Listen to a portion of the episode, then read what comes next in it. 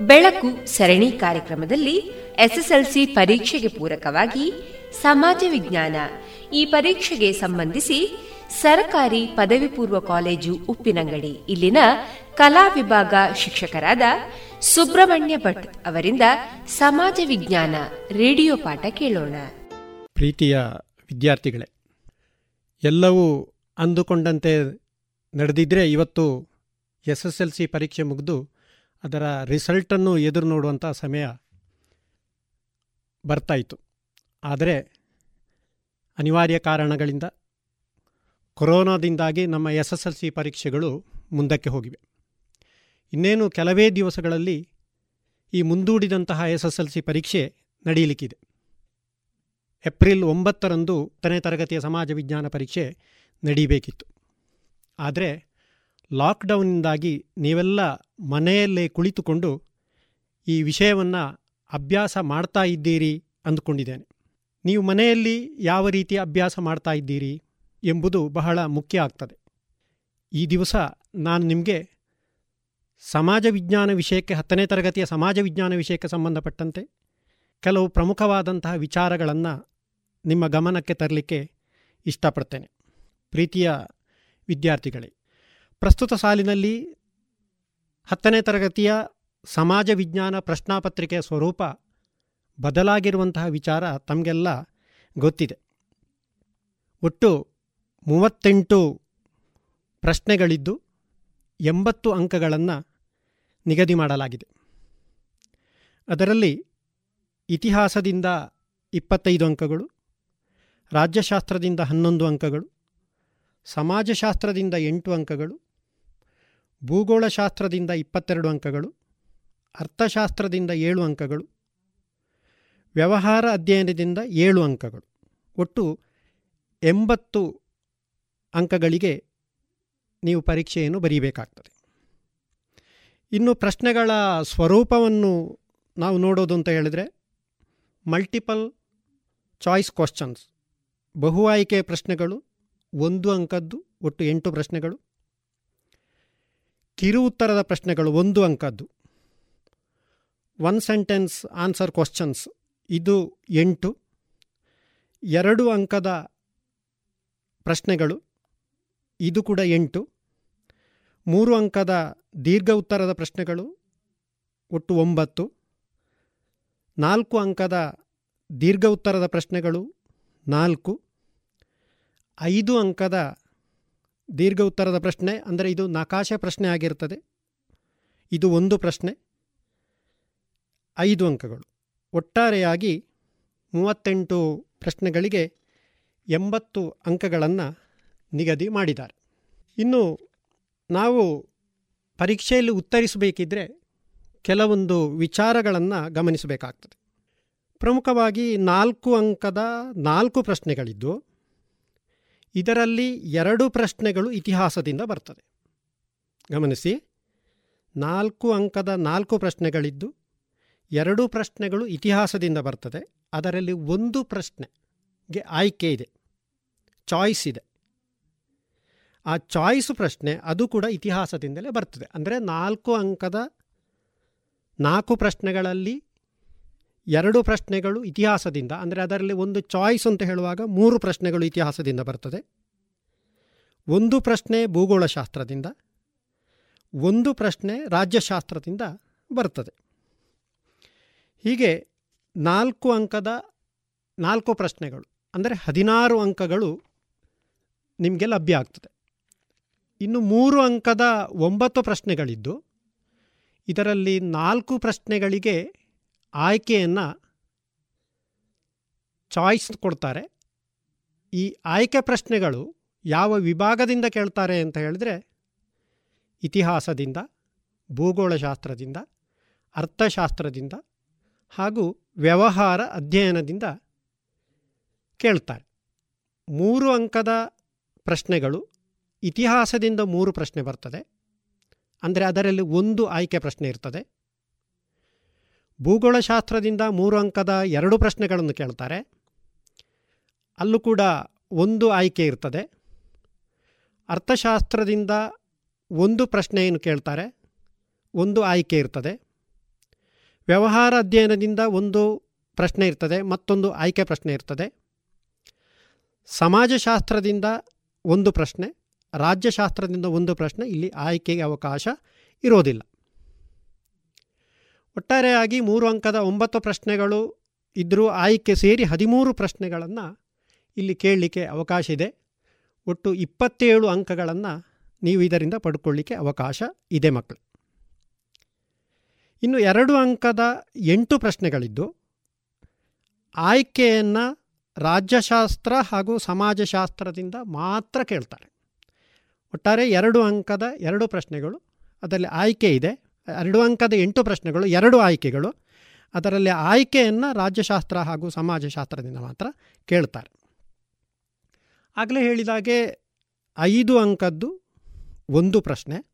ಅದರಲ್ಲಿ ಒಂದು ಅಂಕ ಭಾರತದ ನಕಾಶೆಯನ್ನು ಬಿಡಿಸಿದ್ದಕ್ಕೆ ಇನ್ನು ನಾಲ್ಕು ಅಂಕಗಳು, ನಾಲ್ಕು ಸ್ಥಳಗಳನ್ನು ಅಥವಾ ನದಿಗಳನ್ನು ಯಾವುದಾದ್ರೂ ಕೇಳಬಹುದು, ಗುರುತಿಸಿದ್ದಕ್ಕೆ ಒಟ್ಟು ಐದು ಅಂಕವನ್ನು ಭೂಗೋಳ ಶಾಸ್ತ್ರದಿಂದ ನಕ್ಷೆಯಿಂದ ಕೇಳ್ತಾರೆ ಇನ್ನು ಗುರುತಿಸಲಿಕ್ಕೆ ನಕ್ಷೆಯಲ್ಲಿ ಹೇಗೆಲ್ಲ ಬರಬಹುದು ಅಂತ ಹೇಳಿದರೆ ಸ್ಥಳಗಳನ್ನು ಕೇಳ್ಬೋದು ನದಿಗಳನ್ನು ಕೇಳ್ಬೋದು ನದಿ ಕಣಿವೆ ಯೋಜನೆಗಳನ್ನು ಗುರುತಿಸಲಿಕ್ಕೆ ಕೇಳ್ಬೋದು ಸ್ವಾಭಾವಿಕ ವಿಭಾಗಗಳನ್ನು ಕೇಳ್ಬೋದು ಈ ಸಾರಿ ನಕಾಶೆ ಪ್ರಶ್ನೆಯಲ್ಲಿ ಒಂದು ಗಮನಿಸಬೇಕಾದ ಅಂಶ ಏನು ಅಂತ ಹೇಳಿದ್ರೆ ಗುರುತಿಸುವಂತಹ ಒಂದು ಸ್ಥಳ ಇರ್ಬೋದು, ನದಿ ಇರ್ಬೋದು, ನೇರವಾಗಿ ಕೇಳ್ಬೋದು,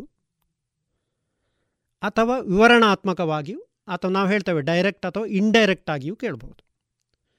ಇಪ್ಪತ್ತ ಮೂರುವರೆ ಡಿಗ್ರಿ ಕರ್ಕಾಟಕ ಸಂಕ್ರಾಂತಿ ವೃತ್ತ ಗುರುತಿಸ್ಲಿಕ್ಕೆ ಕೇಳ್ಬೋದು, ಅಥವಾ ಭಾರತದ ಮಧ್ಯಭಾಗದಲ್ಲಿ ಹಾದು ಹೋಗುವ ಅಕ್ಷಾಂಶ ಅಂತ ಕೇಳ್ಬೋದು. ಮುಂಬೈ ಅಂತ ಕೇಳುವ ಬದಲು ಛತ್ರಪತಿ ಶಿವಾಜಿ ವಿಮಾನ ನಿಲ್ದಾಣ. ಈ ರೀತಿ ಕೇಳುವ ಸಾಧ್ಯತೆ ಇದೆ. ನಾಲ್ಕು ಗುರುತಿಸುವಂತಹ ಸ್ಥಳಗಳು ಅಥವಾ ನದಿಗಳು ಏನಿರ್ಬೋದು, ನಾಲ್ಕು ನೇರವಾಗಿದ್ದರೆ ನೇರವಾಗಿಯೇ ಬರ್ತದೆ. ಇಂಡೈರೆಕ್ಟ್ ಆಗಿ ಬಂದರೆ ನಾಲ್ಕು ಇಂಡೈರೆಕ್ಟ್ ಆಗಿಯೇ ಬರ್ತದೆ ಹೇಳುವಂತಹ ಅಂಶ ನಿಮ್ಮ ಗಮನದಲ್ಲಿ ಇರಬೇಕಾಗ್ತದೆ. ವಿದ್ಯಾರ್ಥಿಗಳೇ, ಇನ್ನು ಸಾಮಾನ್ಯವಾಗಿ ಹೆಚ್ಚಿನ ಮಕ್ಕಳು ಸಮಾಜ ವಿಜ್ಞಾನ ಪ್ರಶ್ನೆ ಪತ್ರಿಕೆ ಕೈಗೆ ಬಂದಾಗ. ಓದಲಿಕ್ಕೆ ಅಂತ ನಿಮಗೆ ಒಂದು ಹದಿನೈದು ನಿಮಿಷಗಳನ್ನು ಕೊಡ್ತಾರೆ. ಒಟ್ಟಾರೆಯಾಗಿ ಮೂರು ಕಾಲು ಗಂಟೆ, ಅದು ಹದಿನೈದು ನಿಮಿಷ ಪ್ರಶ್ನೆ ಪತ್ರಿಕೆಯನ್ನು ಚೆನ್ನಾಗಿ ಮನನ ಮಾಡಿಕೊಳ್ಳಿಕ್ಕೆ. ಆ ಹದಿನೈದು ನಿಮಿಷಗಳನ್ನು ಸರಿಯಾಗಿ ಮನನ ಮಾಡಿಕೊಳ್ಳಿ. ಸಮಾಜ ವಿಜ್ಞಾನ ವಿಷಯದಲ್ಲಿ ಖಂಡಿತವಾಗಿಯೂ ನಿಮಗೆ ಓದಲಿಕ್ಕೆ, ಬರೀಲಿಕ್ಕೆ ಬರ್ತದೆ ಅಂತ ಹೇಳಿದರೆ ಖಂಡಿತ ಪಾಸಾಗ್ಬೋದು ಸ್ವಲ್ಪ ನೀವು ಯೋಚನೆ ಮಾಡಿದರೆ ಸಾಕಾಗ್ತದೆ. ಪ್ರತಿ ಪ್ರಶ್ನೆಗಳು ಒಂದರಿಂದ ಮೂವತ್ತೆಂಟನೇ ಪ್ರಶ್ನೆ ಏನಿದೆ, ಪ್ರತಿ ಪ್ರಶ್ನೆಗಳನ್ನು ಗಮನವಿಟ್ಟು ಓದಿ. ಒಮ್ಮೆ ಓದಿದಾಗ ಪ್ರಶ್ನೆ ಪತ್ರಿಕೆ ಯಾವ ಮಟ್ಟದಲ್ಲಿದೆ ಅಂತ ನಿಮಗೆ ಗೊತ್ತಾಗ್ತದೆ. ನಿಮಗೆ ಕೆಲವು ಪ್ರಶ್ನೆಗಳು ಬಹಳ ಸುಲಭದಲ್ಲಿ ಉತ್ತರಿಸಬಹುದು ಅಂತ ಕಾಣ್ತದೆ. ಕೆಲವು ಪ್ರಶ್ನೆಗಳಿಗೆ ಉತ್ತರ ಸ್ವಲ್ಪ ಗೊತ್ತಿದೆ, ಸ್ವಲ್ಪ ಗೊತ್ತಿಲ್ಲ ಅಂದುಕೊಂಡಿರ್ತೀರಿ. ಕೆಲವು ಪ್ರಶ್ನೆಗಳು ಯಾಕೋ ತುಂಬ ಕಷ್ಟ ಇದೆ ಏನೇನು ಉತ್ತರ ಗೊತ್ತಿಲ್ಲ ಅಂದುಕೊಂಡಿರ್ತೀರಿ. ಹೇಗೆ ಇರಲಿ?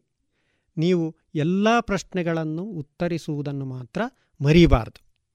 ಯಾವ ರೀತಿ ಪ್ರಶ್ನೆ ಪತ್ರಿಕೆಗಳಲ್ಲಿ ಬರುವ ಪ್ರಶ್ನೆಗಳಿಗೆ ಉತ್ತರವನ್ನು ಬರೀಬಹುದು? ಸುಲಭವಾಗಿ ಬರೆಯಬಹುದು ಎಂಬುದರ ಬಗ್ಗೆ ನಾನು ನಿಮಗೆ ಕೆಲವೊಂದು ಸಲಹೆಗಳನ್ನು ಕೊಡಲಿಕ್ಕೆ ಇಷ್ಟಪಡ್ತೇನೆ. ವಿದ್ಯಾರ್ಥಿಗಳೇ, ಯಾವುದೇ ರೀತಿ ಗೊಂದಲಗಳನ್ನು ಮಾಡಿಕೊಳ್ಳುವುದು ಬೇಡ.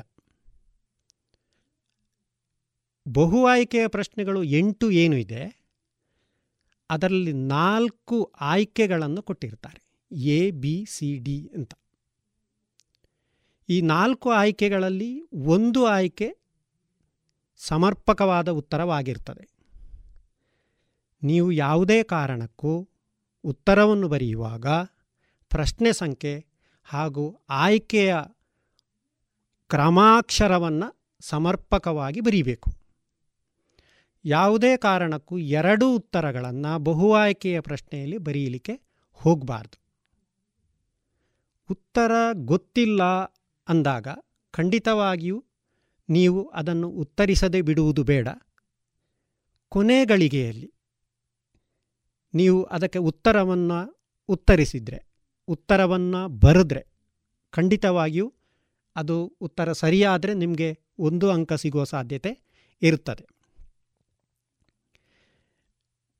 ಒಂದು ವಾಕ್ಯದಲ್ಲಿ ಉತ್ತರಿಸುವಂತಹ ಎಂಟು ಪ್ರಶ್ನೆಗಳಿದ್ದು, ಇದರಲ್ಲಿ ಇಸುವಿ ಬರ್ಬೋದು ಸ್ಥಳ ಬರ್ಬೋದು ಹೆಸರುಗಳನ್ನು ಕೇಳ್ಬೋದು ಅಥವಾ ಅನ್ವಯ ಪ್ರಶ್ನೆಯಾಗಿ ಕೇಳ್ಬೋದು ಈಗ ನೀವು ಒಂದು ವಾಕ್ಯದ ಪ್ರಶ್ನೆಗೆ ಉತ್ತರಿಸುವಾಗ ಒಂದೇ ವಾಕ್ಯ ಬರೀಬೇಕು ಅಂತ ಏನಾದರೂ ನಿಯಮ ಇದೆಯಾ? ಖಂಡಿತ ಇಲ್ಲ. ಬಹು ಆಯ್ಕೆಯ ಪ್ರಶ್ನೆಯಾಗಲ್ಲ. ನಿಮಗೆ ಅದಕ್ಕೆ ಸಂಬಂಧಪಟ್ಟಂತೆ ಅನ್ವಯ ಪ್ರಶ್ನೆ ಆಗಿದ್ದ ಸಂದರ್ಭದಲ್ಲಿ ನಿಮಗೇನು ತಿಳಿದಿದೆ? ಅದರ ಆ ಉತ್ತರವನ್ನು ನೀವು ಸ್ಪಷ್ಟವಾಗಿ ಎರಡು ವಾಕ್ಯವೋ, ಮೂರು ವಾಕ್ಯವೋ ಬರೆದು ಉತ್ತರಿಸಲಿಕ್ಕೆ ಅವಕಾಶ ಇದೆ. ಸರಿಯಾದ ಉತ್ತರವನ್ನು ಗಮನಿಸಿಕೊಂಡು, ನೋಡಿಕೊಂಡು ಮೌಲ್ಯಮಾಪಕರು ಅದಕ್ಕೆ ಅಂಕವನ್ನು ಕೊಡ್ತಾರೆ. ಇನ್ನು ಆದಷ್ಟು ಚಿತ್ತುಗಳು, ತಪ್ಪುಗಳು ಆಗದಂತೆ ಎಚ್ಚರ ವಹಿಸಬೇಕು. ಗಮನಿಸಿ ಮಕ್ಕಳೇ, ಪಬ್ಲಿಕ್ ಪರೀಕ್ಷೆ ಅಂತ ಹೇಳೋದು ನಾವೊಂದು ಲಾಸ್ಟ್ ಮ್ಯಾಚ್ ಆಡ್ತಾ ಇದ್ದೇವೆ ಅಂತ ತಿಳ್ಕೊಳ್ಬೇಕು.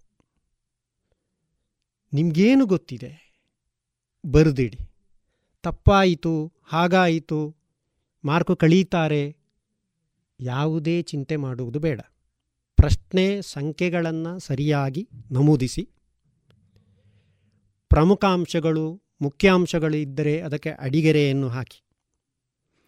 ಇನ್ನು ಎರಡು ಅಂಕದ ಪ್ರಶ್ನೆಗಳಿಗೆ ಎರಡರಿಂದ ನಾಲ್ಕು ವಾಕ್ಯಗಳಲ್ಲಿ ಉತ್ತರಿಸಬೇಕು. ಈಗ ನಮಗೆ ಐದು, ಆರು ವಾಕ್ಯಕ್ಕೆ ಸರಿಯಾದ ಉತ್ತರಗಳು ಗೊತ್ತಿದೆ, ಬರೀಬೇಕಾ ಬೇಡವಾ? ಖಂಡಿತವಾಗಿಯೂ ಬರೀಬೇಕು. ನಿಮಗೇನು ಗೊತ್ತಿದೆ ಆರು ವಾಕ್ಯ ಬರೀರಿ. ಮೂರು ಅಂಕದ ಪ್ರಶ್ನೆಗಳಿಗೆ ಆರು ವಾಕ್ಯಗಳು, ಆರರಿಂದ ಎಂಟು ವಾಕ್ಯಗಳು, ಹತ್ತು ವಾಕ್ಯ ವಾಕ್ಯಗಳು ಗೊತ್ತಿದೆ, ಬರೀರಿ ಮಕ್ಕಳ, ಏನೂ ತಪ್ಪಿಲ್ಲ. ಇನ್ನು ಎಂಬತ್ತಕ್ಕೆ ಎಂಬತ್ತು ಅಂಕಗಳನ್ನು ತೆಗಿಬೇಕು. ಎಪ್ಪತ್ತಕ್ಕಿಂತ ಹೆಚ್ಚು ಸ್ಕೋರ್ ಮಾಡಬೇಕು ಹೇಳುವಂಥ ವಿದ್ಯಾರ್ಥಿಗಳು, ಪಠ್ಯಪುಸ್ತಕವನ್ನು ಅಧ್ಯಾಪಕರು ಕೊಟ್ಟಂತಹ ನೋಟ್ಸನ್ನು ಸಂಪೂರ್ಣವಾಗಿ, ಪರಿಪೂರ್ಣವಾಗಿ ಓದಿಕೊಳ್ಳಬೇಕು ಹಾಗೆ ಓದಿಕೊಂಡ್ರೆ ಒಂದು ಅಂಕದ ಪ್ರಶ್ನೆಗಳು ಅಥವಾ ಬಹು ಆಯ್ಕೆಯ ಪ್ರಶ್ನೆಗಳನ್ನು ಪಾಠದ ಮಧ್ಯೆ ಮಧ್ಯೆ ಕೇಳುವ ಸಾಧ್ಯತೆ ಇರ್ತದೆ. ಕೇಳ್ತಾರೆ ಕೂಡ. ಸಂಪೂರ್ಣವಾದ ಪುಸ್ತಕವನ್ನು ಓದಿ ಅದರ ಜ್ಞಾನವನ್ನು ಪಡೆದುಕೊಂಡರೆ ಮಾತ್ರ ನೀವು ಈ ಉತ್ತರವನ್ನು ಬರೀಲಿಕ್ಕೆ ಸಾಧ್ಯ ಇದೆ. ಮೂರು ಅಂಕದ, ನಾಲ್ಕು ಅಂಕದ ಪ್ರಶ್ನೆಗಳನ್ನು ಕೂಡ ಅಭ್ಯಾಸದಿಂದಲೂ ಕೇಳಬಹುದು ಪಾಠದ ಮಧ್ಯದಿಂದಲೂ ಕೂಡ ಕೇಳುವ ಸಾಧ್ಯತೆ ಇದೆ. ಇನ್ನು ನಾವು ನಾಲ್ಕು ಅಂಕದ, ಮೂರು ಅಂಕದ ಪ್ರಮುಖವಾದಂತಹ ಪ್ರಶ್ನೆಗಳು ಯಾವುದೆಲ್ಲ ಪರೀಕ್ಷೆಗೆ ಬರಬಹುದು ನಿರೀಕ್ಷಿತ ಪ್ರಶ್ನೆಗಳು ಯಾವುದು ಎಂಬುದನ್ನು ಸ್ವಲ್ಪ ಗಮನಿಸುವ. ಈಗ ನಾನು ಆಗಲೇ ಹೇಳಿದೆ, ನಾಲ್ಕು ಅಂಕದ ನಾಲ್ಕು ಪ್ರಶ್ನೆಗಳಿವೆ. ಅದರಲ್ಲಿ ಎರಡು ಪ್ರಶ್ನೆಗಳು ಇತಿಹಾಸದಿಂದಲೇ ಕೇಳ್ತಾರೆ ಅಂತ ಹೇಳಿದೆ. ಇತಿಹಾಸದಿಂದಲೇ ನಾಲ್ಕು ಅಂಕದ ಎರಡು ಪ್ರಶ್ನೆಗಳನ್ನು ಕೇಳ್ತಾರೆ. ಈಗ ನೀವು ಈ ನಾಲ್ಕು ಅಂಕದ ಪ್ರಶ್ನೆಗಳಿಗೆ ಉತ್ತರಿಸುವಾಗ ಎಂಟು ವಾಕ್ಯಗಳನ್ನು ಬರೀಬೇಕಾಗ್ತದೆ. ನೀವು ಉತ್ತರವನ್ನು ಬಹಳ ದೀರ್ಘವಾಗಿ ಪ್ರಬಂಧ ರೂಪದಲ್ಲಿ ಬರೆಯುವುದು ಬೇಡ. ಉದಾಹರಣೆಗೆ, ಬ್ಯಾಂಕ್ ಒದಗಿಸುವ ಸೇವೆಗಳು ಯಾವುವು? ಬ್ಯಾಂಕಿನ ಕಾರ್ಯಗಳನ್ನು ಪಟ್ಟಿ ಮಾಡಿ. ಅಂತ ನಾಲ್ಕು ಮಾರ್ಕಿಗೆ ನಾಲ್ಕು ಅಂಕಕ್ಕೆ ಕೇಳಿದ್ರು ಪ್ರಶ್ನೆ ಏನು ಅಂತ ಆಗುವಾಗ ನೀವು ಬುಲೆಟ್ಸ್ ಪಾಯಿಂಟ್ಸ್ ಹಾಕಿ, ಬುಲೆಟ್ಸ್ ಪಾಯಿಂಟ್ ಹಾಕಿ ಒಂದೊಂದೇ ಉತ್ತರವನ್ನು ಕೆಳಗೆ ಕೆಳಗೆ ಬರೆಯುವಂಥದ್ದು. ಎಷ್ಟೋ ಸಾರಿ ಆ ಪ್ರಶ್ನೆಗಳನ್ನು ಇಂಡೈರೆಕ್ಟ್ ಆಗಿಯೂ ಕೇಳ್ಬೋದು. ಪ್ರತಿಯೊಬ್ಬರೂ ಬ್ಯಾಂಕಿನಲ್ಲಿ ಒಂದು ಖಾತೆಯನ್ನು ತೆರೆಯುವುದು ಅವಶ್ಯಕ, ಯಾಕೆ ಅಂತಲೂ ಕೇಳ್ಬೋದು. ಆಗ ನೀವು ಕನ್ಫ್ಯೂಸ್ ಆಗುವ ಅಗತ್ಯ ಇಲ್ಲ. ಆಗ ನೀವು ಈ ಪ್ರಶ್ನೆಗೆ ಏನು ಉತ್ತರ ಬರೀಬೇಕು? ಅಂತ ಯೋಚನೆ ಮಾಡಿದಾಗ ನಿಮಗೆ ಉತ್ತರ ನೆನಪಾಗಲಿಲ್ಲಪ್ಪ. ಏನು ಬರೀಬೇಕು? ಬ್ಯಾಂಕಿನ ಕಾರ್ಯ ಬರೀಬೇಕಾ? ಒದಗಿಸುವ ಸೇವೆಗಳನ್ನು ಬರೀಬೇಕಾ? ಆಗ ನಿಮಗೆ ಗೊತ್ತಿರ್ತದೆ, ಬ್ಯಾಂಕು ಅಂತ ಹೇಳುವಾಗ ಬ್ಯಾಂಕ್ ಸಾಲವನ್ನು ಕೊಡುತ್ತದೆ. ಠೇವಣಿಯನ್ನು ಸ್ವೀಕರಿಸುತ್ತದೆ. ಭದ್ರತಾ ಕಪಾಟುಗಳನ್ನು ನೀಡುತ್ತದೆ.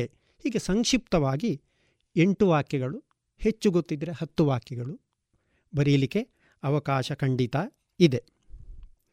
ಇನ್ನು ಕೆಲವೊಂದು ಪ್ರಶ್ನೆಗಳು ಒಂದೇ ರೀತಿಯ ಉತ್ತರಗಳನ್ನು ನಿರೀಕ್ಷೆ ಮಾಡ್ತವೆ. ಉದಾಹರಣೆಗೆ, ನಿರುದ್ಯೋಗ ನಿವಾರಣೆಯನ್ನು ಹೇಗೆ ಮಾಡಬಹುದು? ಬಡತನವನ್ನು ಹೋಗಲಾಡಿಸುವುದು ಹೇಗೆ? ಮಹಿಳೆಯರ ಸ್ಥಾನಮಾನವನ್ನು ಹೇಗೆ ಉತ್ತಮಪಡಿಸಬಹುದು? ಗ್ರಾಮೀಣಾಭಿವೃದ್ಧಿಯ ಮಹತ್ವ ತಿಳಿಸಿ. ಈ ಎಲ್ಲ ಪ್ರಶ್ನೆಗಳಿಗೂ ಕೂಡ ನಿಮಗೆ ಓದಿಕೊಂಡಿದ್ರೆ ಉತ್ತರಗಳು ಸರಿಯಾಗಿ ಗೊತ್ತಿದ್ದರೆ ಬರೀತೀರಿ. ಒಂದು ವೇಳೆ ಗೊತ್ತಿಲ್ಲ ಹೇಳುವ ಸಂದರ್ಭದಲ್ಲಿ ಖಂಡಿತ ನೀವು ಪ್ರಶ್ನೆಗೆ ಉತ್ತರ ಬರೆಯುವುದನ್ನು ಬಿಟ್ಟು ಬಿಡುವುದು ಬೇಡ ಮಕ್ಕಳೇ. ಬ್ಯಾಂಕಿನಿಂದ ಸಾಲ ದೊರೆಯುತ್ತದೆ. ಶಿಕ್ಷಣವನ್ನು ನೀಡುವುದು. ಗೃಹ ಕೈಗಾರಿಕೆಗೆ ಪ್ರೋತ್ಸಾಹ. ಈ ರೀತಿ ಆರ್ಥಿಕ ವಿಚಾರಕ್ಕೆ ಸಂಬಂಧಪಟ್ಟದ್ದು ಎಲ್ಲವನ್ನು ನೀವು ಬರೆದ್ರೆ ಅದು ಉತ್ತರ ಆಗ್ತದೆ. ಹಾಗೆ ಧಾರ್ಮಿಕ ಸುಧಾರಕರು ಅಂತ ಕೇಳ್ತಾರೆ. ಅಲ್ಲಿ ಧಾರ್ಮಿಕ ಸುಧಾರಕರ ಹೆಸರು ಹೇಳಿ, ಉದಾಹರಣೆಗೆ ಬ್ರಹ್ಮ ಸಮಾಜದ, ಆರ್ಯ ಸಮಾಜದ, ಪ್ರಾರ್ಥನಾ ಸಮಾಜದ ಬೋಧನೆಗಳನ್ನು ತಿಳಿಸಿ ಅಂತ ಕೇಳ್ಬೋದು. ಸುಧಾರಣೆಗಳನ್ನು ತಿಳಿಸಿ ಅಂತ ಕೇಳ್ಬೋದು. ರಾಜಾರಾಮ್ ಮೋಹನರಾಯರ ಸಮಾಜ ಸುಧಾರಣೆಯನ್ನು ವಿವರಿಸಿ ಅಂತಲೂ ಕೇಳ್ಬೋದು. ಏನೇ ಕೇಳಿದರೂ ಕೂಡ ಆ ಸಮಾಜ ಸುಧಾರಕರ ಬಗ್ಗೆ ನಿಮಗೆ ಒಂದು ಕೆಲವು ವಿಚಾರಗಳು ಖಂಡಿತ ನಿಮಗೆ ಗೊತ್ತಿರ್ತದೆ. ಬಾಲ್ಯ ವಿವಾ, ವಿವಾಹವನ್ನು ತಡೆಗಟ್ಟಿದ್ರು. ಅಸ್ಪೃಶ್ಯತೆಯನ್ನು ವಿರೋಧಿಸಿದರು. ಬಾಲ್ಯ ವಿವಾಹವನ್ನು ವಿರೋಧಿಸಿದರು. ವಿಧವಾ ಪುನರ್ವಿವಾಹಕ್ಕೆ ಒತ್ತು ಕೊಟ್ಟರು ಸಾಮಾನ್ಯ ಹೆಚ್ಚಿನ ಸಮಾಜ ಸುಧಾರಕರಿಗೆ ಈ ವಾಕ್ಯಗಳನ್ನು ನೀವು ಬರೆದ್ರೆ ಖಂಡಿತವಾಗಿಯೂ ತಪ್ಪಾಗೋದಿಲ್ಲ. ಇನ್ನು ಗೋವಾ, ಪಾಂಡಿಚೇರಿ ವಿಮೋಚನೆ, ಹೈದರಾಬಾದ್, ಜಮ್ಮು ಕಾಶ್ಮೀರದ ವಿಲೀನ ಎರಡು ಅಂಕದ ಪ್ರಶ್ನೆಗಳು ಬಂದಾಗ ಗೊಂದಲ ಆಗ್ತದೆ. ಸರಿಯಾದ ಉತ್ತರ ಯಾವುದು? ಹೇಗೆ ಬರೀಬೇಕು? ನೀವು ಸರಿಯಾಗಿ ಓದಿಕೊಂಡಿದ್ದರೆ ನೀವು ಸುಲಭದಲ್ಲಿ ಉತ್ತರ ಬರೀತೀರ. ಮರೆತು ಹೋಯಿತು. ಆಗ ನೀವು ಯಾವುದೇ ರೀತಿ ಹೆದರಿಕೊಳ್ಳುವಂಥ ಅವಶ್ಯಕತೆ ಇಲ್ಲ. ಇದಕ್ಕೆ ಎರಡು ಅಥವಾ ಮೂರು ವಾಕ್ಯಗಳನ್ನು ಉತ್ತರಿಸಬೇಕಾಗ್ತದೆ. ಆ ಸಂಸ್ಥಾನದ ಜನರು ಬ್ರಿಟಿಷರ ವಿರುದ್ಧ ಪ್ರತಿಭಟನೆಯನ್ನು ನಡೆಸಿದರು. ಕೇಂದ್ರ ಸರ್ಕಾರ ಮಧ್ಯಪ್ರವೇಶ ಮಾಡಿತು. ಸೈನ್ಯವನ್ನು ಕಳುಹಿಸಿತು. ಯುದ್ಧದಲ್ಲಿ ಜಯವನ್ನು ಗಳಿಸಿ ಆ ಸಂಸ್ಥಾನವನ್ನು ಒಕ್ಕೂಟದಲ್ಲಿ ಸೇರಿಸಿಕೊಳ್ಳಲಾಯಿತು ಅಂತ ನೀವು ಉತ್ತರವನ್ನು ಬರೀಬೇಕಾಗ್ತದೆ. ಇನ್ನು ಅನೇಕ ಸಾರಿ ವ್ಯತ್ಯಾಸವನ್ನು ಕೇಳ್ತಾರೆ. ಉದಾಹರಣೆಗೆ, ಸಂಘಟಿತ, ಅಸಂಘಟಿತ ಕಾರ್ಮಿಕರಿಗಿರುವ ವ್ಯತ್ಯಾಸ ತಿಳಿಸಿ. ಪೂರ್ವಘಟ್ಟ, ಪಶ್ಚಿಮಘಟ್ಟಕ್ಕಿರುವ ವ್ಯತ್ಯಾಸ ತಿಳಿಸಿ. ಪೂರ್ವ ಕರಾವಳಿ, ಪಶ್ಚಿಮ ಕರಾವಳಿಗಿರುವ ವ್ಯತ್ಯಾಸ ತಿಳಿಸಿ. ಉಳಿತಾಯ ಖಾತೆ ಚಾಲ್ತಿ ಖಾತೆಗಿರುವ ವ್ಯತ್ಯಾಸ ತಿಳಿಸಿ. ಕಪ್ಪು ಮಣ್ಣು ಮೆಕ್ಕಲು ಮಣ್ಣಿಗಿರುವ ವ್ಯತ್ಯಾಸ ತಿಳಿಸಿ. ಮರುಭೂಮಿ ಅರಣ್ಯ ಮ್ಯಾಂಗ್ರೋವ್ ಅರಣ್ಯ ವ್ಯತ್ಯಾಸ ತಿಳಿಸಿ ಅಂತ. ಈಗ ಸಂಘಟಿತ, ಅಸಂಘಟಿತ ಕಾರ್ಮಿಕರಿಗಿರೋ ವ್ಯತ್ಯಾಸ ತಿಳಿಸಿ. ಈ ಪ್ರಶ್ನೆ ನಿಮಗೆ ಓದುವಾಗ ಅರ್ಥ ಆಗಬೇಕು. ಸಂಘಟಿತ ಕಾರ್ಮಿಕರು, ಅಸಂಘಟಿತ ಕಾರ್ಮಿಕರು. ಸಂಘಟಿತ ಕಾರ್ಮಿಕರಿಗೆ ಒಂದು ಸಂಘಟನೆ ಇದೆ. ಅಸಂಘಟಿತ ಕಾರ್ಮಿಕರಿಗೆ ಯಾವುದೇ ರೀತಿಯ ಸಂಘಟನೆ ಇರುವುದಿಲ್ಲ. ಇನ್ನು ಸಂಘಟಿತ ಕಾರ್ಮಿಕರಿಗೆ ನಿಗದಿತವಾದ ವೇತನ ಇದೆ. ಅದಕ್ಕೆ ವಿರುದ್ಧವಾಗಿ ಅಸಂಘಟಿತವಾದ ಕಾರ್ಮಿಕರಿಗೆ ಒಂದು ನಿರ್ದಿಷ್ಟವಾದ, ನಿಗದಿತವಾದ ವೇತನ ಇರುವುದಿಲ್ಲ. ಈ ರೀತಿಯಾಗಿ ನೀವು ಉತ್ತರವನ್ನು ಬರೀಬೇಕಾಗ್ತದೆ. ಅದು ಮೂರು ಅಂಕಕ್ಕೆ ಕೇಳಿದರೆ ಸಂಘಟಿತಕ್ಕೆ ಮೂರು ಅಂಶಗಳನ್ನು, ಅಸಂಘಟಿತಕ್ಕೆ ಮೂರು ಅಂಶಗಳನ್ನು ನೀವು ಬರೀಬೇಕು. ತುಂಬ ಮಕ್ಕಳು ಪ್ರಶ್ನೆ ಕೇಳ್ತಾರೆ. ಚಾಯ್ಸ್ ಕ್ವಶನನ್ನು ಬರೆಯುವಾಗ ಅಥವಾ ಆಯ್ಕೆ ಪ್ರಶ್ನೆಗೆ ಉತ್ತರಿಸುವಾಗ ಎರಡೂ ಉತ್ತರಗಳನ್ನು ಬರೆದ್ರೆ ತಪ್ಪಾಗ್ತದ? ಸರಿಯಾಗಿ ನಮಗೆ ಉತ್ತರ ಗೊತ್ತಿಲ್ಲದ ಸಂದರ್ಭದಲ್ಲಿ ಖಂಡಿತವಾಗಿಯೂ ನಾವು ಎರಡೂ ಉತ್ತರಗಳನ್ನು ಬರೀಬಹುದು. ಬರೆದ್ರೆ ಖಂಡಿತವಾಗಿಯೂ ತಪ್ಪು ಆಗುವುದಿಲ್ಲ ಇನ್ನು ಈ ಸಾರಿ ಪ್ರಶ್ನೆಗಳನ್ನು ಕೇಳುವಾಗ ಒಂದು ಮುಖ್ಯ ಪ್ರಶ್ನೆ, ಅದಕ್ಕೆ ಸಂಬಂಧಪಟ್ಟಂತೆ ಉಪ ಪ್ರಶ್ನೆ. ಆ ರೀತಿ ಪ್ರಶ್ನೆಗಳು ಬರುವ ಸಾಧ್ಯತೆ ಕಡಿಮೆ. ಒಂದು ಮುಖ್ಯ ಪ್ರಶ್ನೆ ಮಾತ್ರ ನಾವು ನಿರೀಕ್ಷೆ ಮಾಡಬಹುದು. ಇನ್ನು ನಾಲ್ಕು ಅಂಕದ ಮತ್ತು ಮೂರು ಅಂಕದ ಪ್ರಮುಖವಾದ ಪ್ರಶ್ನೆಗಳು ಯಾವುದು, ಯಾವ ಅಧ್ಯಾಯದಿಂದ ಬರಬಹುದು ಅಂತ ನಾವು ಸ್ವಲ್ಪ ತಿಳಿದುಕೊಳ್ಳುವ ಈಗ ನಾಲ್ಕು ಅಂಕದ ಪ್ರಶ್ನೆಗಳು ಇತಿಹಾಸದಿಂದ. ನಿಮ್ಮ ಹತ್ರ ಪೆನ್ನು ಮತ್ತು ನೋಟು ಪುಸ್ತಕ ಇದ್ದರೆ ನೀವು ಗುರುತು ಮಾಡಿಕೊಳ್ಳಿ. ಇತಿಹಾಸದಲ್ಲಿ ನಾಲ್ಕನೇ ಅಧ್ಯಾಯ ಕರ್ನಾಟಕದಲ್ಲಿ ಬ್ರಿಟಿಷ್ ಆಳ್ವಿಕೆಗೆ ಪ್ರತಿರೋಧಗಳು ಅಂತ. ದೊಡ್ಡ ಅಧ್ಯಾಯ. ಹಲವಾರು ವ್ಯಕ್ತಿಗಳ ಬಗ್ಗೆ ಇಲ್ಲಿ ವಿವರಣೆ ಇದೆ. ಹೈದರಾಲಿ ಬಗ್ಗೆ ಇದೆ, ಟಿಪ್ಪು ಸುಲ್ತಾನ್ ಬಗ್ಗೆ ಇದೆ ದೋಂಡಿಯಾವಾಗ್ ಕಿತ್ತೂರು ರಾಣಿ ಚೆನ್ನಮ್ಮ, ಸಂಗೊಳ್ಳಿ ರಾಯಣ್ಣ, ಪುಟ್ಟಬಸಪ್ಪ, ಸುರಪುರದ ದಂಗೆ, ಹಲಗಲಿಯ ಬೇಡರು ಹೀಗೆ. ಈಗ ನಿಮಗೆ ಗೊಂದಲ ಬರ್ತದೆ. ಕರ್ನಾಟಕದ ಸ್ವಾತಂತ್ರ್ಯ ಹೋರಾಟದಲ್ಲಿ ಪುಟ್ಟಬಸಪ್ಪನ ಪಾತ್ರವೇನು? ಅಥವಾ ಸಂಗೊಳ್ಳಿ ರಾಯಣ್ಣನ ಪಾತ್ರವೇನು? ಕರ್ನಾಟಕದ ಸ್ವಾತಂತ್ರ್ಯ ಹೋರಾಟದಲ್ಲಿ ಚೆನ್ನಮ್ಮಳ ಪಾತ್ರ ಏನು ಅಂತ ಕೇಳಿದರು. ನಾಲ್ಕು ಅಂಕಕ್ಕೆ ಕೇಳಿದರು ಎಂಟು ಅಂಶಗಳನ್ನು ನೀವು ಬರೀಬೇಕಾಗ್ತದೆ. ಏನು ಉತ್ತರ ಬರೀಬೇಕು? ಗೊತ್ತಾಗೋದಿಲ್ಲ. ಕನ್ಫ್ಯೂಸ್ ಆಯಿತು, ಗೊಂದಲ ಆಯಿತು. ನಿಮಗೆ ಗೊತ್ತು, ಇವರೆಲ್ಲರೂ ಕೂಡ ಸ್ವಾತಂತ್ರ್ಯಕ್ಕಾಗಿ ಹೋರಾಡಿದವರು ಬ್ರಿಟಿಷರ ವಿರುದ್ಧವೇ ಹೋರಾಡಿದವರು ಅಂತ ಪ್ರಾಣಾರ್ಪಣೆಯನ್ನು ಮಾಡಿದವರು. ಈಗ ಉದಾಹರಣೆಗೆ ಕಿತ್ತೂರ ರಾಣಿ ಚೆನ್ನಮ್ಮಳ ಪಾತ್ರವೇನು ಸ್ವಾತಂತ್ರ್ಯ ಹೋರಾಟದಲ್ಲಿ ಅಂತ ಕೇಳಿದರು. ಭಾರತದ ಸ್ವಾತಂತ್ರ್ಯ ಹೋರಾಟದಲ್ಲಿ ಅಥವಾ ಕರ್ನಾಟಕದ ಸ್ವಾತಂತ್ರ್ಯ ಹೋರಾಟದಲ್ಲಿ ಕಿತ್ತೂರ ರಾಣಿ ಚೆನ್ನಮ್ಮಳು ಪ್ರಮುಖ ಪಾತ್ರವನ್ನು ವಹಿಸಿದ್ದಾಳೆ. ಈಕೆ ವೀರ ವನಿತೆಯಾಗಿದ್ದು ಬ್ರಿಟಿಷರ ವಿರುದ್ಧ ಹಲವಾರು ಹೋರಾಟಗಳನ್ನು ನಡೆಸಿದಳು. ಕೆಲವೊಂದು ಕಡೆ ಗೆಲುವನ್ನೂ ಸಾಧಿಸಿದಳು. ಆದರೆ ಬ್ರಿಟಿಷರ ಕುತಂತ್ರದಿಂದ ಚೆನ್ನಮ್ಮಳು ಯುದ್ಧದಲ್ಲಿ ಸೋತು ಹೋದಳು. ಬ್ರಿಟಿಷರು ಚೆನ್ನಮ್ಮಳ ಸಂಸ್ಥಾನ, ಕಿತ್ತೂರು ಸಂಸ್ಥಾನವನ್ನು ವಶಪಡಿಸಿಕೊಂಡರು. ಚೆನ್ನಮ್ಮಳನ್ನು ಸೆರೆಮನೆಗೆ ಕಳುಹಿಸಿದರು. ಈ ರೀತಿ ನಿಮ್ಮದೇ ಆದಂತಹ ಒಂದು ಸ್ವಂತ ವಾಕ್ಯವನ್ನು ಮಾಡಿಕೊಂಡು ಉತ್ತರವನ್ನು ಬರೆಯಲಿಕ್ಕೆ ಅವಕಾಶ ಇದೆ. ಯಾವುದೇ ರೀತಿ ಅಂಕಗಳನ್ನು ಕಳೆಯುವುದಿಲ್ಲ ಮಕ್ಕಳೇ. ಹಾಗಾಗಿ ಈ ಕರ್ನಾಟಕದಲ್ಲಿ ಬ್ರಿಟಿಷ್ ಆಳ್ವಿಕೆಗೆ ಪ್ರತಿರೋಧಗಳು ಎಂಬ ಪಾಠದಿಂದ ಯಾವುದೇ ಪ್ರಶ್ನೆಗಳನ್ನು ಕೇಳಿದರೂ ಕೂಡ ನೀವು ಓದ್ಕೊಂಡಿದ್ದೀರಾ ಚೆನ್ನಾಗಿ? ಉತ್ತರ ಬರೆಯಿರಿ. ನಿಮಗೆ ಮರೆತು ಹೋಯಿತು, ಕಷ್ಟ ಆಗ್ತಾ ಇದೆ ಎಂಬ ಸಂದರ್ಭದಲ್ಲಿ ಖಂಡಿತವಾಗಿಯೂ ಆ ಪ್ರಶ್ನೆಗೆ ಉತ್ತರ ಬರೆಯುವುದನ್ನು ಬಿಡಬೇಡಿ. ಒಂದು ವೇಳೆ ನಿಮಗೆ ಬರೀತ ಎರಡು ವಾಕ್ಯ ನೆನಪಾಯಿತು, ಮೂರು ವಾಕ್ಯ ನೆನಪಾಯಿತು, ನೆನಪಾಗ್ತಾ ಇಲ್ಲ. ಆಗ ಅಲ್ಲಿಗೆ ಜಾಗ ಬಿಟ್ಟು ಉತ್ತರ ಬರಲಿಕ್ಕೆ ಜಾಗವನ್ನು ಬಿಟ್ಟುಬಿಡಿ. ಕೊನೆಯದಾಗಿ ನಿಮಗೆ ನೆನಪಾಗ್ತದೆ, ಸಾಮಾನ್ಯವಾಗಿ ಸಮಾಜ ವಿಜ್ಞಾನ ಪರೀಕ್ಷೆಗೆ ಎರಡು, ಎರಡೂವರೆ, ಮೂ, ಎರಡು ಮುಕ್ಕಾಲು ಗಂಟೆಯಲ್ಲಿ ಉತ್ತರ ಬರೆದಾಗ್ತದೆ. ಒಂದು ಅರ್ಧ ಗಂಟೆ ನಿಮಗೆ ಖಂಡಿತ ಸಮಯ ಉಳಿಯುತ್ತದೆ. ಆ ಸಮಯದಲ್ಲಿ ಇನ್ನುಳಿದಂತಹ ಬಾಕಿ ಇರುವಂತಹ ವಾಕ್ಯಗಳನ್ನು ಬರೆದುಬಿಟ್ಟು ಉತ್ತರವನ್ನು ಸಂಪೂರ್ಣ ಮಾಡಿಕೊಳ್ಳಿ. ನಾಲ್ಕು ಅಂಕದ ಪ್ರಶ್ನೆಗಳನ್ನು ಕೇಳಬಹುದಾದ ಇನ್ನೊಂದು ಅಧ್ಯಾಯ ಅಂತ ಹೇಳಿದರೆ, ಸಾಮಾಜಿಕ ಧಾರ್ಮಿಕ ಸುಧಾರಣಾ ಚಳುವಳಿಗಳು ಅಂತ.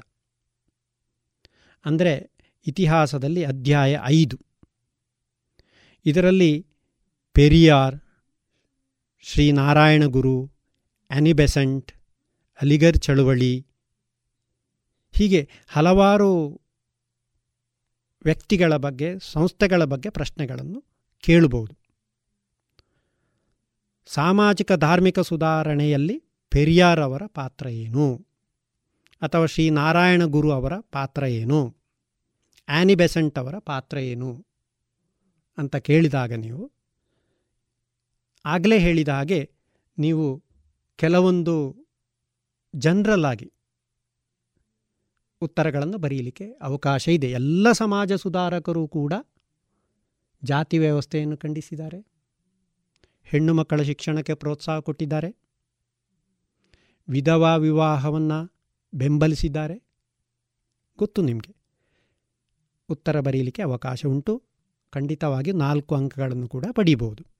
ಪ್ರಮುಖ ನಾಲ್ಕು ಅಂಕದ ಪ್ರಶ್ನೆಗಳನ್ನು ಕೇಳಬಹುದಾದ ಇನ್ನೊಂದು ಪ್ರಮುಖವಾದ ಅಧ್ಯಾಯ ಅಂತ ಹೇಳಿದರೆ ಅಧ್ಯಾಯ ಎಂಟು. ಗಾಂಧಿಯುಗ ಮತ್ತು ರಾಷ್ಟ್ರೀಯ ಹೋರಾಟ. ಈ ಅಧ್ಯಾಯದಲ್ಲಿ ಸುಮಾರು ಹನ್ನೆರಡರಿಂದ ಹದಿಮೂರು ಪ್ರಶ್ನೆಗಳನ್ನು ಕೇಳಲಿಕ್ಕೆ ಅವಕಾಶ ಉಂಟು. ಸ್ವಾತಂತ್ರ್ಯ ಹೋರಾಟದಲ್ಲಿ ಮಹಾತ್ಮ ಗಾಂಧೀಜಿಯವರ ಪಾತ್ರ ಏನು? ಸ್ವಾತಂತ್ರ್ಯ ಹೋರಾಟದಲ್ಲಿ ಸುಭಾಷ್ ಚಂದ್ರ ಬೋಸರ ಪಾತ್ರ ಏನು? ಯಾವುದೇ ಸ್ವಾತಂತ್ರ್ಯ ಹೋರಾಟಗಾರರ ಬಗ್ಗೆ ಕೇಳಿದರೆ, ಆಗ ನಾನು ಹೇಳಿದ ಹಾಗೆ ಕರ್ನಾಟಕದಲ್ಲಿ ಸ್ವಾತಂತ್ರ್ಯ ಹೋರಾಟದ ಬಗ್ಗೆ ಬರೆದ ಹಾಗೆ ಇಲ್ಲೂ ಕೂಡ ನೀವು ಉತ್ತರವನ್ನು ಬರೀಲಿಕ್ಕೆ ಅವಕಾಶ ಇದೆ. ಭಾರತದ ಸ್ವಾತಂತ್ರ್ಯ ಹೋರಾಟದಲ್ಲಿ ಮಹಾತ್ಮ ಗಾಂಧೀಜಿಯವರ ಪಾತ್ರ ಏನು ಅಂತ ಕೇಳಿದರು. ಆಗ ನಿಮಗೆ ಗೊತ್ತು, ಇವರೊಬ್ಬ ಪ್ರಸಿದ್ಧ ಸ್ವಾತಂತ್ರ್ಯ ಹೋರಾಟಗಾರರು. ಸ್ವಾತಂತ್ರ್ಯ ಹೋರಾಟಕ್ಕಾಗಿ ಜನರನ್ನು ಪ್ರೇರೇಪಿಸಿದರು. ಅಸಹಕಾರ ಚಳುವಳಿಯನ್ನು ಸಂಘಟಿಸಿದರು. ದಂಡಿ ಸತ್ಯಾಗ್ರಹ ಅಥವಾ ಉಪ್ಪಿನ ಸತ್ಯಾಗ್ರಹವನ್ನು ನಡೆಸಿದರು. ಸರಳವಾಗಿ, ಬಹಳ ಸುಲಭವಾಗಿ ನೆನಪಿಸಿಕೊಂಡು ಒಂದೊಂದೇ ಉತ್ತರವನ್ನು ಬರೀರಿ. ಸ್ವಾತಂತ್ರ್ಯ ಹೋರಾಟದಲ್ಲಿ ಸುಭಾಷ್ ಚಂದ್ರ ಬೋಸರ ಪಾತ್ರ ಏನು ಅಂತ ಕೇಳಿದರೆ ಇಲ್ಲೂ ಕೂಡ ಅಷ್ಟೇ ಮಕ್ಕಳೇ ಸುಭಾಷ್ ಚಂದ್ರ ಬೋಸ್ ನಮ್ಮ ದೇಶ ಕಂಡ ಒಬ್ಬ ಅಪ್ರತಿಮ ಹೋರಾಟಗಾರ.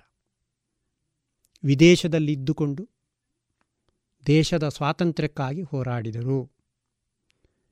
ಐ ಎನ್ ಎ ಸೈನ್ಯವನ್ನು ಸಂಘಟಿಸಿದರು. ಹೀಗೆ ಅವರ ಬಗ್ಗೆ ನೀವು ಎಂಟು ವಾಕ್ಯಗಳನ್ನು ಬರೀಬೇಕು. ಇನ್ನು ಅಧ್ಯಾಯ ಹತ್ತು, ಇಪ್ಪತ್ತನೇ ಶತಮಾನದ ರಾಜಕೀಯ ಆಯಾಮಗಳು ಅಂತ. ಇದರಿಂದ ನಾಲ್ಕು ಅಂಕದ ಪ್ರಶ್ನೆಗಳನ್ನು ಕೇಳುವಂತಹ ಸಾಧ್ಯತೆ ಇದೆ. ಇದರಲ್ಲಿ ಕೂಡ ನಿಮಗೆ ಎರಡನೇ ಮಹಾಯುದ್ಧದ ಪರಿಣಾಮಗಳು, ಒಂದನೇ ಮಹಾಯುದ್ಧದ ಪರಿಣಾಮಗಳು. ಇದರ ಬಗ್ಗೆ ಎಲ್ಲ ಪ್ರಶ್ನೆಗಳು ಕೇಳಬಹುದು ಯಾವುದೇ ಪ್ರಶ್ನೆಗಳನ್ನು ಕೇಳಿದರೂ ಕೂಡ ನೀವು ಸುಲಭದಲ್ಲಿ ಉತ್ತರಿಸಲಿಕ್ಕೆ ಆಗ್ತದೆ. ಇದು ಇತಿಹಾಸದಿಂದ ಒಟ್ಟು ಅಧ್ಯಾಯ ನಾಲ್ಕು, ಅಧ್ಯಾಯ ಐದು, ಅಧ್ಯಾಯ ಎಂಟು ಹಾಗೂ ಅಧ್ಯಾಯ ಹತ್ತು. ಈ ನಾಲ್ಕು ಅಧ್ಯಾಯಗಳಿಂದ ನಿಮಗೆ ನಾಲ್ಕು ಅಂಕದ ಪ್ರಶ್ನೆಗಳು ಬರುವ ಸಾಧ್ಯತೆ ಇದೆ.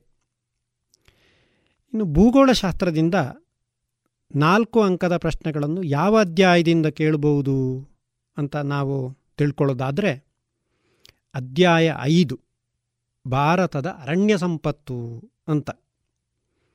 ಗೊತ್ತಿರಬಹುದು ಇದರಲ್ಲಿ ಪ್ರಮುಖವಾದಂಥ ಒಂದು ಪ್ರಶ್ನೆ ಅರಣ್ಯ ಸಂರಕ್ಷಣಾ ಕ್ರಮಗಳನ್ನು ತಿಳಿಸಿ. ಈಗ ಮಕ್ಕಳಿಗೆ ಗೊಂದಲ ಆಗೋದು ಏನು ಅಂತ ಹೇಳಿದರೆ, ಸಂರಕ್ಷಣೆ ಮಾಡಬೇಕಾ?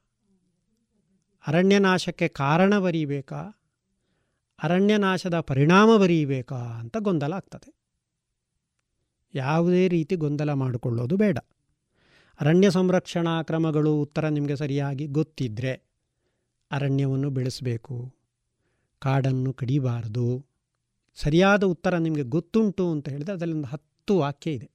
ಹತ್ತು ಅಂಶ ಇದೆ, ಬರೀಬೇಕು. ಇಲ್ಲ ಗೊತ್ತಿಲ್ಲ, ಕಾರಣ ಕೇಳಿ, ಕಾರಣ ಬರೀಬೇಕಾ, ಪರಿಣಾಮ ಬರೀಬೇಕಾ, ಏನು ಬರೀಬೇಕು, ಗೊಂದಲ ಆಯಿತು ಅಂತ ಹೇಳಿದರೆ ಅಷ್ಟನ್ನೂ ಬರೆದಿಡಿ. ಎಲ್ಲವನ್ನೂ ಬರೆದಿಡಿ. ಖಂಡಿತ ಅಂಕಗಳು ನಿಮಗೆ ಮೈನಸ್ ಆಗೋದಿಲ್ಲ, ಅಂಕವನ್ನು ನೀವು ಕಳ್ಕೊಳ್ಳೋದಿಲ್ಲ. ಮೌಲ್ಯಮಾಪಕರು ಸರಿಯಾದ ಉತ್ತರವನ್ನು ಆರಿಸಿಕೊಂಡು ನಿಮಗೆ ಅಂಕಗಳನ್ನು ಖಂಡಿತ ಕೊಡುತ್ತಾರೆ ಹಾಗಾಗಿ ಅಧ್ಯಾಯ ಐದು.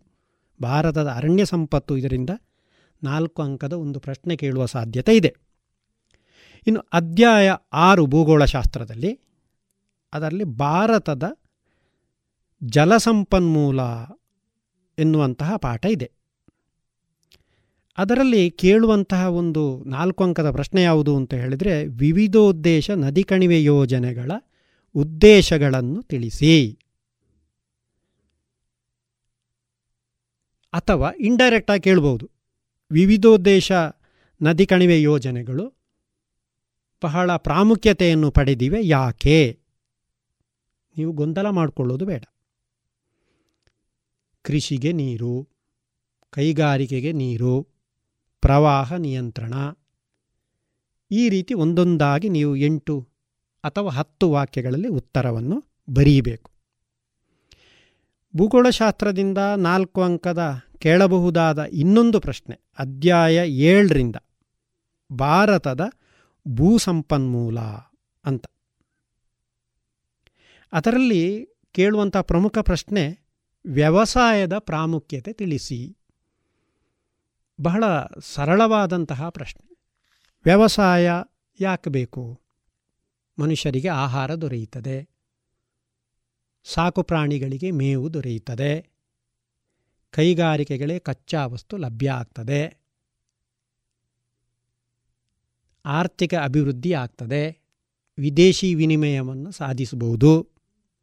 ಹೀಗೆ ವ್ಯವಸಾಯ, ಕೃಷಿ ಅದರ ಪ್ರಾಮುಖ್ಯತೆಯನ್ನು ನೀವು ಬರೆದ್ರೆ ಆಯಿತು. ಇನ್ನು ಅಧ್ಯಾಯ ಒಂಬತ್ತು ಭೂಗೋಳಶಾಸ್ತ್ರದಲ್ಲಿ ಭಾರತದ ಸಾರಿಗೆ ಮತ್ತು ಸಂಪರ್ಕ ಅನ್ನುವಂಥ ಒಂದು ಅಧ್ಯಾಯ. ಇದರಲ್ಲಿ ರಸ್ತೆ ಸಾರಿಗೆಯ ಪ್ರಾಮುಖ್ಯತೆಯನ್ನು ತಿಳಿಸಿ ಅಥವಾ ಸಾರಿಗೆಯ ಪ್ರಾಮುಖ್ಯತೆಯನ್ನು ತಿಳಿಸಿ. ಬಹಳ ಎಷ್ಟೋ ಸಾರಿ ಮಕ್ಕಳಿಗೆ ಸಾರಿಗೆ ಅಂದರೆ ಏನು ಅಂತ ಕೆಲವರಿಗೆ ಗೊತ್ತೋ, ಗೊತ್ತಿರೋದಿಲ್ಲ. ಸಾಮಾನ್ಯವಾಗಿ ವಾಹನಗಳು ಈಗ ಹಡಗು ಇರ್ಬೋದು, ವಿಮಾನ ಇರ್ಬೋದು, ಬಸ್ಸು ಇರ್ಬೋದು, ರೈಲು ಇರ್ಬೋದು, ಪ್ರಾಥಮಿಕ ಶಾಲೆಯಲ್ಲಿ ಬಂದಿರ್ತದೆ. ಆಗ ಪ್ರಾಮುಖ್ಯತೆಯನ್ನು ತಿಳಿಸಿ, ರಸ್ತೆ ಸಾರಿಗೆ ಪ್ರಾಮುಖ್ಯತೆ ತಿಳಿಸಿ, ಅಂದರೆ ಬಸ್ಸು ಓಡಾಡಲಿಕ್ಕಾಗ್ತದೆ, ಕಾರು ಓಡಾಡಲಿಕ್ಕಾಗ್ತದೆ ಅಂತಲೂ ಬರೆಯುವುದಕ್ಕಿಂತಲೂ ಕೂಡ ವಾಹನಗಳ ಸಂಚಾರಕ್ಕೆ ಯೋಗ್ಯವಾಗಿದೆ. ವಾಹನಗಳ ಸಂಚಾರ ಅಂತ ಬರೀಬಹುದು. ಸಾರಿಗೆ ಪ್ರಾಮುಖ್ಯತೆ ಇನ್ನು ಹಳ್ಳಿಗಳು, ನಗರಗಳನ್ನು ಸಂಪರ್ಕಿಸುತ್ತವೆ. ಕೈಗಾರಿಕೆಗಳಿಗೆ ಕಚ್ಚಾ ವಸ್ತುಗಳನ್ನು ಸಾಗಿಸಲು, ಕೃಷಿ ಉಪಕರಣಗಳನ್ನು ಸಾಗಿಸಲು, ಆರ್ಥಿಕ ಅಭಿವೃದ್ಧಿ. ಹೀಗೆ ನೀವು ಸಾರಿಗೆಯ ಪ್ರಾಮುಖ್ಯತೆ ತಿಳಿಸಿ ಅಂತ ಹೇಳಿದರೆ ಎಂಟು ವಾಕ್ಯಗಳನ್ನು ಬಹಳ ಸುಲಭವಾಗಿ ಬರೀಬೋದು ಇನ್ನೊಂದು ಈ ಅಧ್ಯಾಯದಿಂದ ನಾಲ್ಕು ಅಂಕಕ್ಕೆ ಕೇಳುವಂಥ ಪ್ರಶ್ನೆ, ಬಂದರುಗಳು. ಭಾರತದ ಪ್ರಮುಖ ಬಂದರುಗಳನ್ನು ಪಟ್ಟಿ ಮಾಡಿ. ಆಗ ಪೂರ್ವ ತೀರದ ಬಂದರು, ಪಶ್ಚಿಮ ತೀರದ ಬಂದರು. ನಿಮಗೆ ಬಂದರುಗಳನ್ನು ಪಟ್ಟಿ ಮಾಡಿ ಅಂತ ಕೇಳ್ಬೋದು, ಅಥವಾ ಪೂರ್ವ ತೀರದ ಬಂದರುಗಳು, ಪಶ್ಚಿಮ ತೀರದ ಬಂದರುಗಳನ್ನು ಪಟ್ಟಿ ಮಾಡಿ ಅಂತಲೂ ಕೇಳ್ಬೋದು. ನಿಮಗೆ ಗೊಂದಲ ಆಗ್ತದೆ, ಪೂರ್ವ ತೀರದ್ದು ಯಾವುದು, ಪಶ್ಚಿಮ ತೀರದ್ದು ಯಾವುದು ಗೊಂದಲ ಆಗ್ತದೆ ಅಂತ ಹೇಳಿದರೆ, ಎಲ್ಲ ಬಂದರುಗಳ ಹೆಸರುಗಳನ್ನು ಒಂದೊಂದಾಗಿ ಕೆಳಗೆ ಕೆಳಗೆ ಬರೆಯುವಂಥದ್ದು. ಹಾಗೆ ಭಾರತದ ಪ್ರಮುಖ ಅಂತಾರಾಷ್ಟ್ರೀಯ ವಿಮಾನ ನಿಲ್ದಾಣಗಳನ್ನು ಪಟ್ಟಿ ಮಾಡಿ. ಈ ಅಂತಾರಾಷ್ಟ್ರೀಯ ವಿಮಾನ ನಿಲ್ದಾಣಗಳಿರುವ ಜಾಗ, ಉದಾಹರಣೆಗೆ ಮುಂಬೈ. ಇಲ್ಲಿ ಬಂದರು ಇದೆ, ವಿಮಾನ ನಿಲ್ದಾಣವೂ ಇದೆ. ಈ ವಿಮಾನ ನಿಲ್ದಾಣಗಳನ್ನು ಕೂಡ ನೀವು ಪಟ್ಟಿ ಮಾಡಲಿಕ್ಕೆ ಸಮರ್ಥರಿರಬೇಕು. ಬಹಳ ನೀವು ನಾಲ್ಕು ಅಂಕದ ಪ್ರಶ್ನೆ ಆದ ಕಾರಣ ನೀವು ಎಂಟು ವಿಮಾನ ನಿಲ್ದಾಣಗಳು ಅಥವಾ ಎಂಟು ಬಂದರುಗಳ ಹೆಸರುಗಳನ್ನು ಬರೆದ್ರೆ ಸಾಕಾಗ್ತದೆ. ಇನ್ನು ಭೂಗೋಳಶಾಸ್ತ್ರದಲ್ಲಿ ಅಧ್ಯಾಯ ಹತ್ತರಿಂದ ಭಾರತದ ಕೈಗಾರಿಕೆಗಳು ಅಂತ ಒಂದು ಪಾಠ ಇದೆ. ಅದರಿಂದಲೂ ಕೂಡ ನಾಲ್ಕು ಅಂಕದ ಪ್ರಶ್ನೆಗಳನ್ನು ಕೇಳಲಿಕ್ಕೆ ಸಾಧ್ಯತೆ ಇದೆ. ಇದರಲ್ಲಿ ಕೇಳುವ ಕೇಳುವ ಸಾಧ್ಯತೆ ಇರುವ ಅತ್ಯಂತ ಪ್ರಮುಖವಾದ ಪ್ರಶ್ನೆ ಅಂತ ಹೇಳಿದ್ರೆ, ಕೈಗಾರಿಕೆಗಳ ಸ್ಥಾನೀಕರಣದ ಮೇಲೆ ಪ್ರಭಾವ ಬೀರುವ ಅಂಶಗಳು ಯಾವುವು ಅಂತ ನೇರವಾಗಿ ಕೇಳಬಹುದು. ಅಥವಾ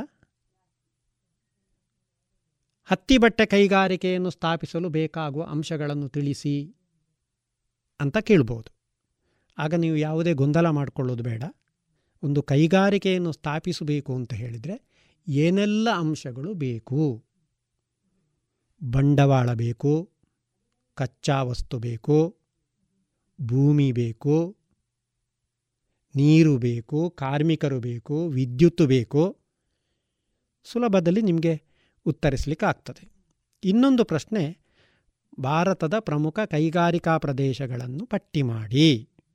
ಅಥವಾ ಪ್ರಮುಖ ಕಬ್ಬಿಣ ಹಾಗೂ ಉಕ್ಕು ಸ್ಥಾವರಗಳನ್ನು ಹೆಸರಿಸಿ ಅಂತ ಕೇಳಬಹುದು ಈ ಅಧ್ಯಾಯದಿಂದ ನಾಲ್ಕು ಅಂಕಕ್ಕೆ ಕೇಳುವ ಇನ್ನೊಂದು ಪ್ರಮುಖವಾದ ಪ್ರಶ್ನೆ ಅಂತ ಹೇಳಿದರೆ, ಜ್ಞಾನಾಧಾರಿತ ಕೈಗಾರಿಕೆಗಳ ಪ್ರಾಮುಖ್ಯತೆ ತಿಳಿಸಿ ಅಂತ. ಬಹುಶಃ ಕೆಲವು ಮಕ್ಕಳಿಗೆ ಇದು ಕಷ್ಟ ಆಗ್ಬೋದು. ಜ್ಞಾನಾಧಾರಿತ ಕೈಗಾರಿಕೆಗಳು ಯಾವುದು? ಇನ್ಫಾರ್ಮೇಷನ್ ಟೆಕ್ನಾಲಜಿ ನಿಮ್ಗೆ ಗೊತ್ತು, ಕಂಪ್ಯೂಟರ್ ಇಂಟರ್ನೆಟ್ ಎಲ್ಲ ಗೊತ್ತು ನಿಮಗೆ. ಇದು ಜ್ಞಾನಾಧಾರಿತ ಕೈಗಾರಿಕೆಗೆ ಸಂಬಂಧಪಟ್ಟದ್ದು. ಆಗ ನಿಮಗೆ ಏನು ಉತ್ತರ ಬರೆಯೋದು ಇದಕ್ಕೆ? ಜ್ಞಾನಾಧಾರಿತ ಕೈಗಾರಿಕೆಗಳ ಪ್ರಾಮುಖ್ಯತೆ ತಿಳಿಸಿ ಉತ್ತರ ಬರೆಯಲಿಕ್ಕೆ ಗೊತ್ತಾಗಲಿಲ್ಲ. ಆಗ ನೀವು ಬರೀಬೋದು ಆರ್ಥಿಕ ಅಭಿವೃದ್ಧಿ, ವಿದೇಶಿ ವಿನಿಮಯ ಗೊತ್ತಿದೆ ನಿಮಗೆ. ಅದೇ ಉತ್ತರಗಳನ್ನು ಇದಕ್ಕೆ ಬರೀಬೋದು ಇನ್ನೊಂದು ನಾಲ್ಕು ಅಂಕದ ಪ್ರಶ್ನೆ ಭೂಗೋಳಶಾಸ್ತ್ರದಿಂದ ಕೇಳುವಂಥದ್ದು ಭಾರತದ ನೈಸರ್ಗಿಕ ವಿಪತ್ತುಗಳು. ಖಂಡಿತವಾಗಿಯೂ ನೀವು ಗುರುತು ಮಾಡಿಕೊಳ್ಬೇಕು ಒಂದು ಪ್ರಶ್ನೆಯನ್ನು. ಭೂಕಂಪದ ಮುನ್ನೆಚ್ಚರಿಕಾ ಕ್ರಮಗಳನ್ನು ತಿಳಿಸಿ. ನೀವು ಗಮನಿಸಿರಬಹುದು ಆ ಅಧ್ಯಾಯವನ್ನು. ಆ ನಾಲ್ಕು ಅಂಕಕ್ಕೆ ಬೇಕಾದಂತಹ ಉತ್ತರವ ಈ ಪ್ರಶ್ನೆಯಲ್ಲಿದೆ. ಆ ಪುಸ್ತ, ಆ ಪಾಠದಲ್ಲಿ, ಆ ಅಧ್ಯಾಯದಲ್ಲಿ ಇದೆ. ಭೂಕಂಪದ ಮುನ್ನೆಚ್ಚರಿಕಾ ಕ್ರಮಗಳು ಅಂತ ಇದೆ. ಹಾಗಾಗಿ ಇದಿಷ್ಟು ನೀವು ನಾಲ್ಕು ಅಂಕದ ಪ್ರಶ್ನೆಗಳು ಭೂಗೋಳಶಾಸ್ತ್ರದಿಂದ ನೀವು ನಿರೀಕ್ಷಿಸಬಹುದಾದಂತಹ ಪ್ರಶ್ನೆಗಳು.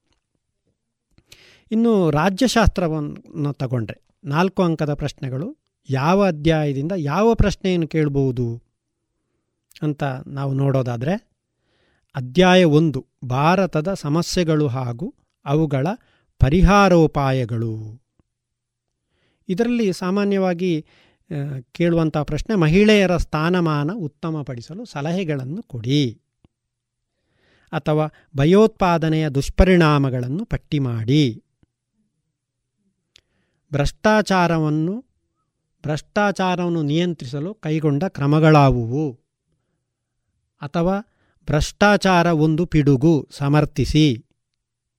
ಏನು ಪ್ರಶ್ನೆ ಕೇಳಿದರೂ ಕೂಡ ನೀವು ಸುಲಭದಲ್ಲಿ ಎಂಟು ಅಂಶಗಳನ್ನು ಬರೀಲಿಕ್ಕೆ ಅವಕಾಶ ಉಂಟು. ಇನ್ನೊಂದು ನಾಲ್ಕು ಅಂಕದ ಪ್ರಶ್ನೆ ಕೇಳುವಂಥದ್ದು ರಾಜ್ಯಶಾಸ್ತ್ರದಿಂದ ಅಧ್ಯಾಯ ಮೂರು ಅನ್ಯ ರಾಷ್ಟ್ರಗಳೊಂದಿಗೆ ಭಾರತದ ಸಂಬಂಧ. ಸುಲಭದಲ್ಲಿ ಉತ್ತರಿಸುವಂತಹ ಒಂದು ಸ, ಮೂರು ಅಂಕವನ್ನು ಪಡೆಯಲಿಕ್ಕೆ ಸಾಧ್ಯತೆ ಇರುವಂತಹ ಒಂದು ಅಧ್ಯಾಯ.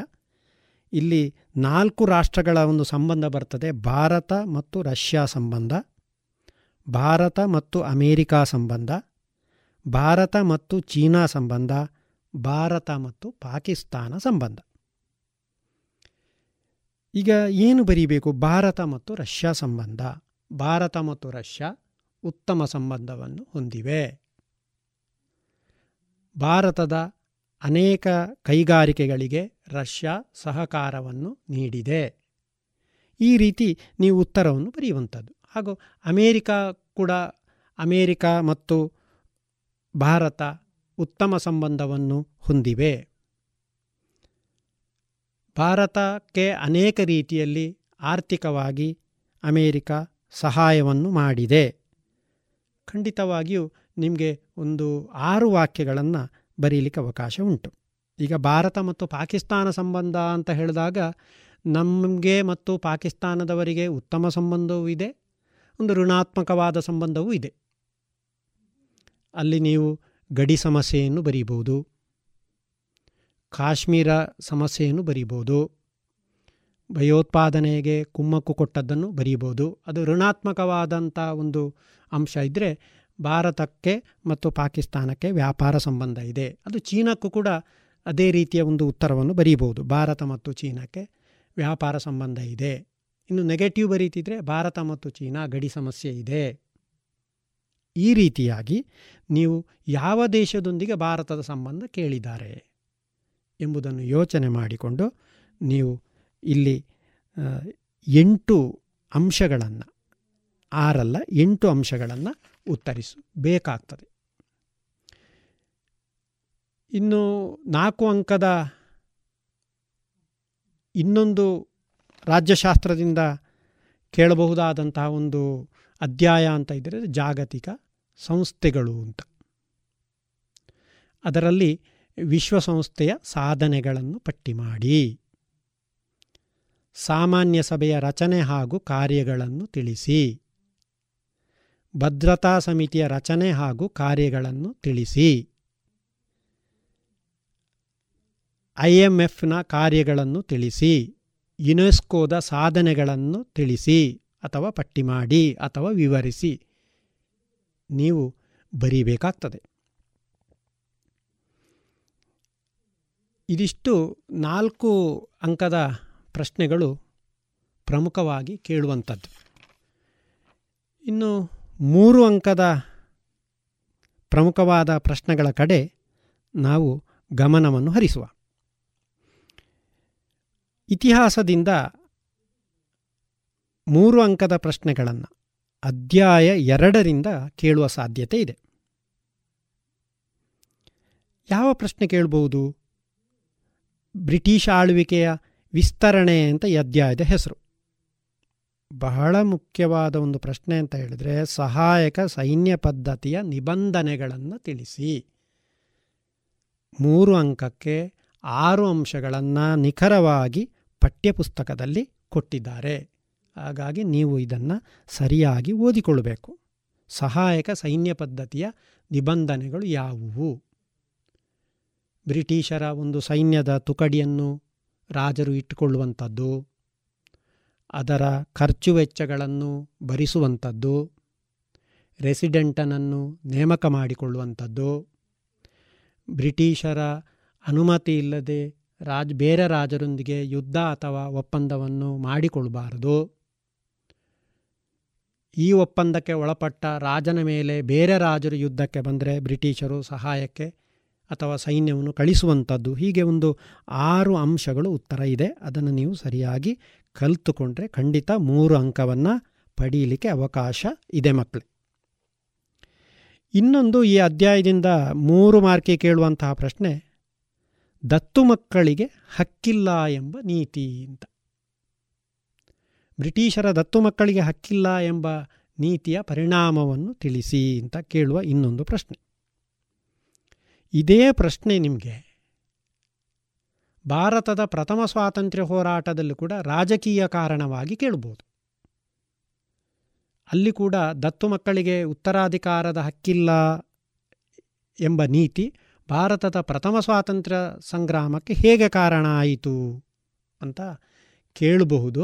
ಇಲ್ಲಿ ನೀವು ಈ ದತ್ತು ಮಕ್ಕಳಿಗೆ ಉತ್ತರಾಧಿಕಾರದ ಹಕ್ಕಿಲ್ಲ ಎಂಬ ನೀತಿಯಿಂದ ಬ್ರಿಟಿಷರು ಅನೇಕ ದೇಶೀಯ ಸಂಸ್ಥಾನಗಳನ್ನು ವಶಪಡಿಸಿಕೊಂಡ್ರು. ಝಾನ್ಸಿ, ಉದಯಪುರ, ನಾಗಪುರ ಇತ್ಯಾದಿ ಸಂಸ್ಥಾನಗಳನ್ನು ತಮ್ಮ ವಶಕ್ಕೆ ತೆಗೆದುಕೊಂಡ್ರು. ಅನೇಕ ರಾಜರು ತಮ್ಮ ಅಧಿಕಾರವನ್ನು ಕಳ್ಕೊಂಡ್ರು. ಈ ರೀತಿಯಾಗಿ ಉತ್ತರವನ್ನು ಬರೀಬೇಕು. ಇನ್ನೊಂದು ಮೂರು ಅಂಕಕ್ಕೆ ಇತಿಹಾಸದಿಂದ ಕೇಳುವಂತಹ ಒಂದು ಅಧ್ಯಾಯ ಅಂತ ಹೇಳಿದ್ರೆ ಅಧ್ಯಾಯ ಮೂರನೇದು, ಬ್ರಿಟಿಷ್ ಆಳ್ವಿಕೆಯ ಪರಿಣಾಮಗಳು ಅಂತ. ಇಲ್ಲಿ ಕೇಳಬಹುದಾದಂತಹ ಒಂದು ಪ್ರಮುಖವಾದ ಪ್ರಶ್ನೆಗಳು ಯಾವುದು ಅಂತ ಹೇಳಿದರೆ, ಬ್ರಿಟಿಷರ ಕಂದಾಯ ನೀತಿಯ ಪರಿಣಾಮಗಳು. ಇದಕ್ಕೆ ನಿಖರವಾದಂತಹ, ಸಮರ್ಪಕವಾದಂತಹ ಉತ್ತರವನ್ನು ಈ ಪಾಠದಲ್ಲಿ ನಾವು ನೋಡಬಹುದು. ಕಂದಾಯ ನೀತಿ ಪರಿಣಾಮದಿಂದ ಏನಾಯಿತು?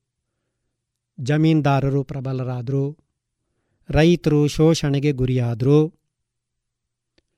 ಅನೇಕ ರೈತರು ಆತ್ಮಹತ್ಯೆಯನ್ನು ಮಾಡಿಕೊಂಡ್ರು. ರೈತರ ಪರಿಸ್ಥಿತಿ ಶೋಚನೀಯವಾಯಿತು.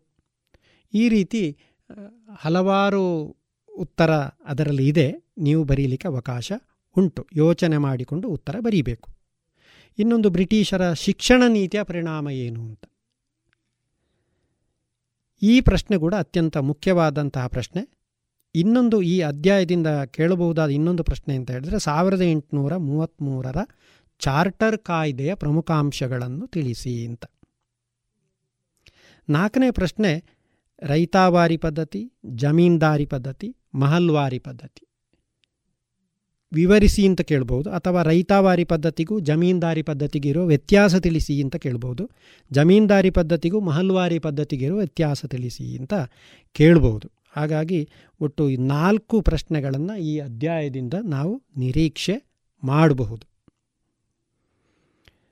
ಇನ್ನು ಮೂರು ಅಂಕದ ಪ್ರಶ್ನೆ, ಅಧ್ಯಾಯ ಆರು, ಭಾರತದ ಪ್ರಥಮ ಸ್ವಾತಂತ್ರ್ಯ ಸಂಗ್ರಾಮ.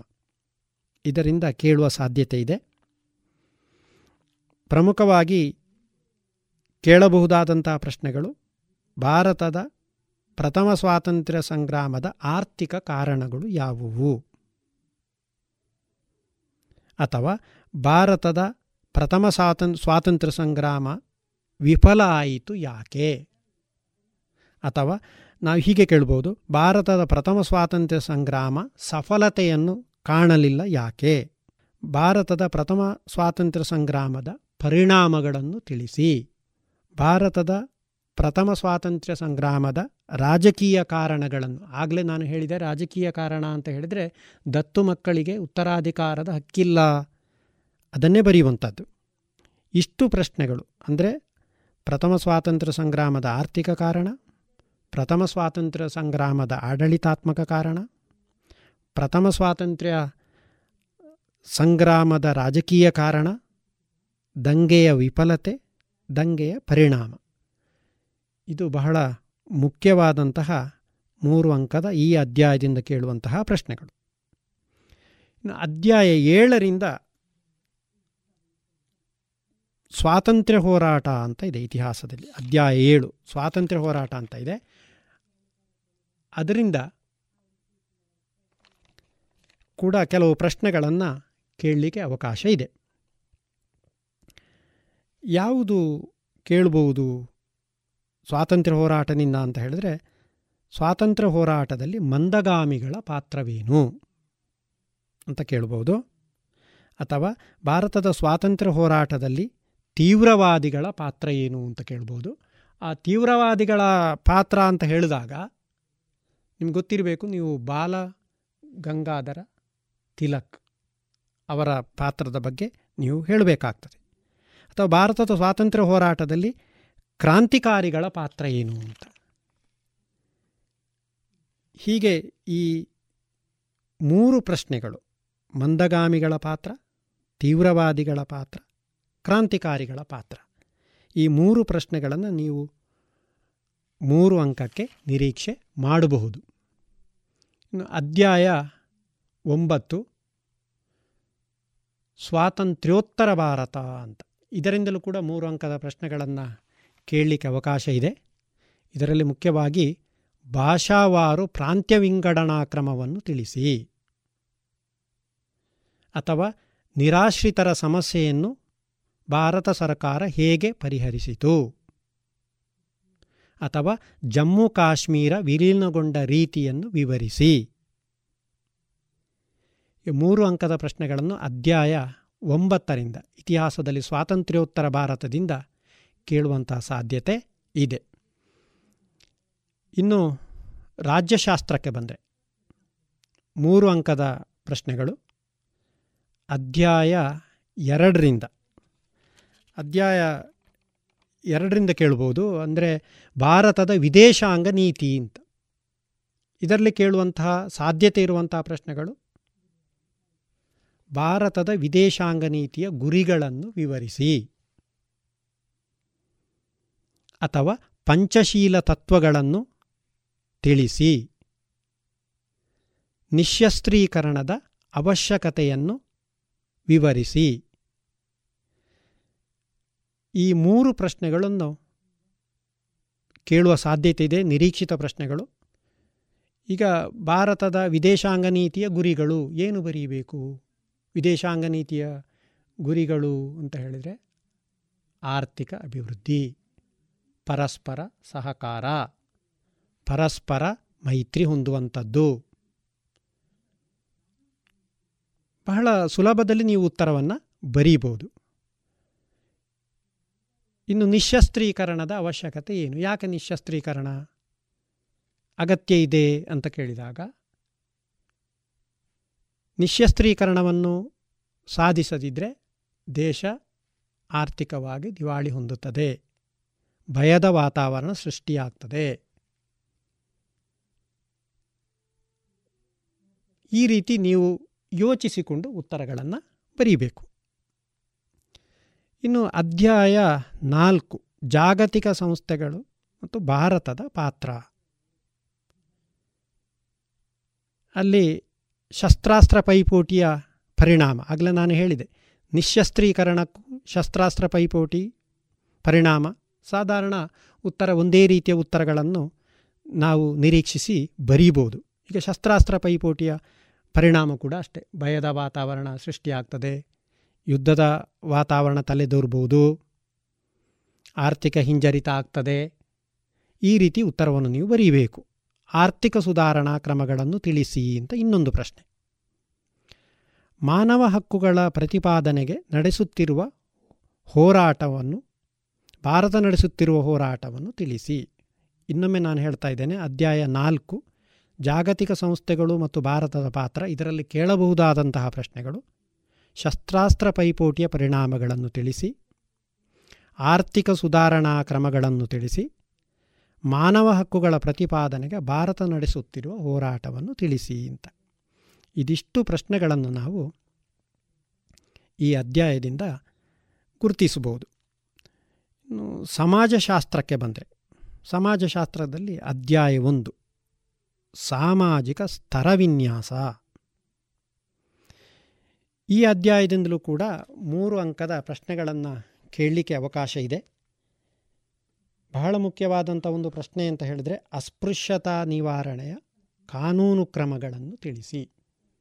ನಿಮಗೆ ಗೊತ್ತಿರ್ಬೋದು, ಹಳೆಯ ಪಠ್ಯಪುಸ್ತಕ ಇದ್ದಾಗ ಪ್ರತಿ ವರ್ಷ ಕೂಡ ಪಬ್ಲಿಕ್ ಪರೀಕ್ಷೆಗೆ ಈ ಒಂದು ಪ್ರಶ್ನೆಯನ್ನು ಕೇಳ್ತಾ ಇದ್ದರು ಅಸ್ಪೃಶ್ಯತಾ ನಿವಾರಣೆಯ ಸಂವಿಧಾನಾತ್ಮಕ ಕ್ರಮಗಳನ್ನು ತಿಳಿಸಿ ಅಂತ.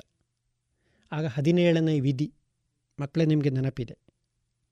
ಹಾಗೆ ಅವರಿಗೆ ಮೀಸಲಾತಿ, ಉದ್ಯೋಗದಲ್ಲಿ, ಶಿಕ್ಷಣದಲ್ಲಿ ಮೀಸಲಾತಿ ಕೊಡುವಂಥದ್ದು. ಅಸ್ಪೃಶ್ಯತೆಯನ್ನು ಆಚರಿಸಿದರೆ ಕಾನೂನಾತ್ಮಕ ಕ್ರಮಗಳನ್ನು ಕೈಗೊಳ್ಳುವಂಥದ್ದು. ಈ ರೀತಿ ಅದಕ್ಕೆ ಉತ್ತರವನ್ನು ನೀವು ಬರೀಬೇಕು.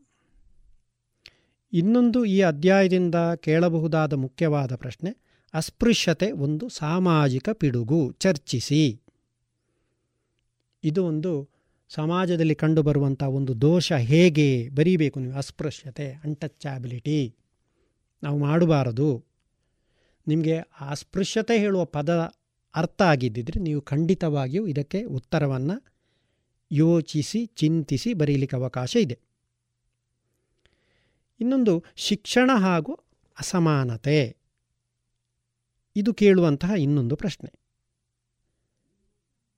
ಇದು ಸಮಾಜಶಾಸ್ತ್ರದ ಅಧ್ಯಾಯ ಒಂದರಿಂದ ಕೇಳುವಂಥ ಮೂರು ಪ್ರಶ್ನೆಗಳು. ಸಾಮಾಜಿಕ ಸ್ತರವಿನ್ಯಾಸದಿಂದ ಅಸ್ಪೃಶ್ಯತಾ ನಿವಾರಣೆಯ ಕಾನೂನು ಕ್ರಮಗಳು. ಅಸ್ಪೃಶ್ಯತೆ ಒಂದು ಸಾಮಾಜಿಕ ಪಿಡುಗು ಚರ್ಚಿಸಿ. ಶಿಕ್ಷಣ ಹಾಗೂ ಅಸಮಾನತೆಯನ್ನು ವಿವರಿಸಿ ಅಂತ. ಇನ್ನು ಅಧ್ಯಾಯ ಎರಡು. ದುಡಿಮೆ ಅಂತ ಒಂದು ಪಾಠ ಇದೆ ಸಮಾಜಶಾಸ್ತ್ರದಲ್ಲಿ.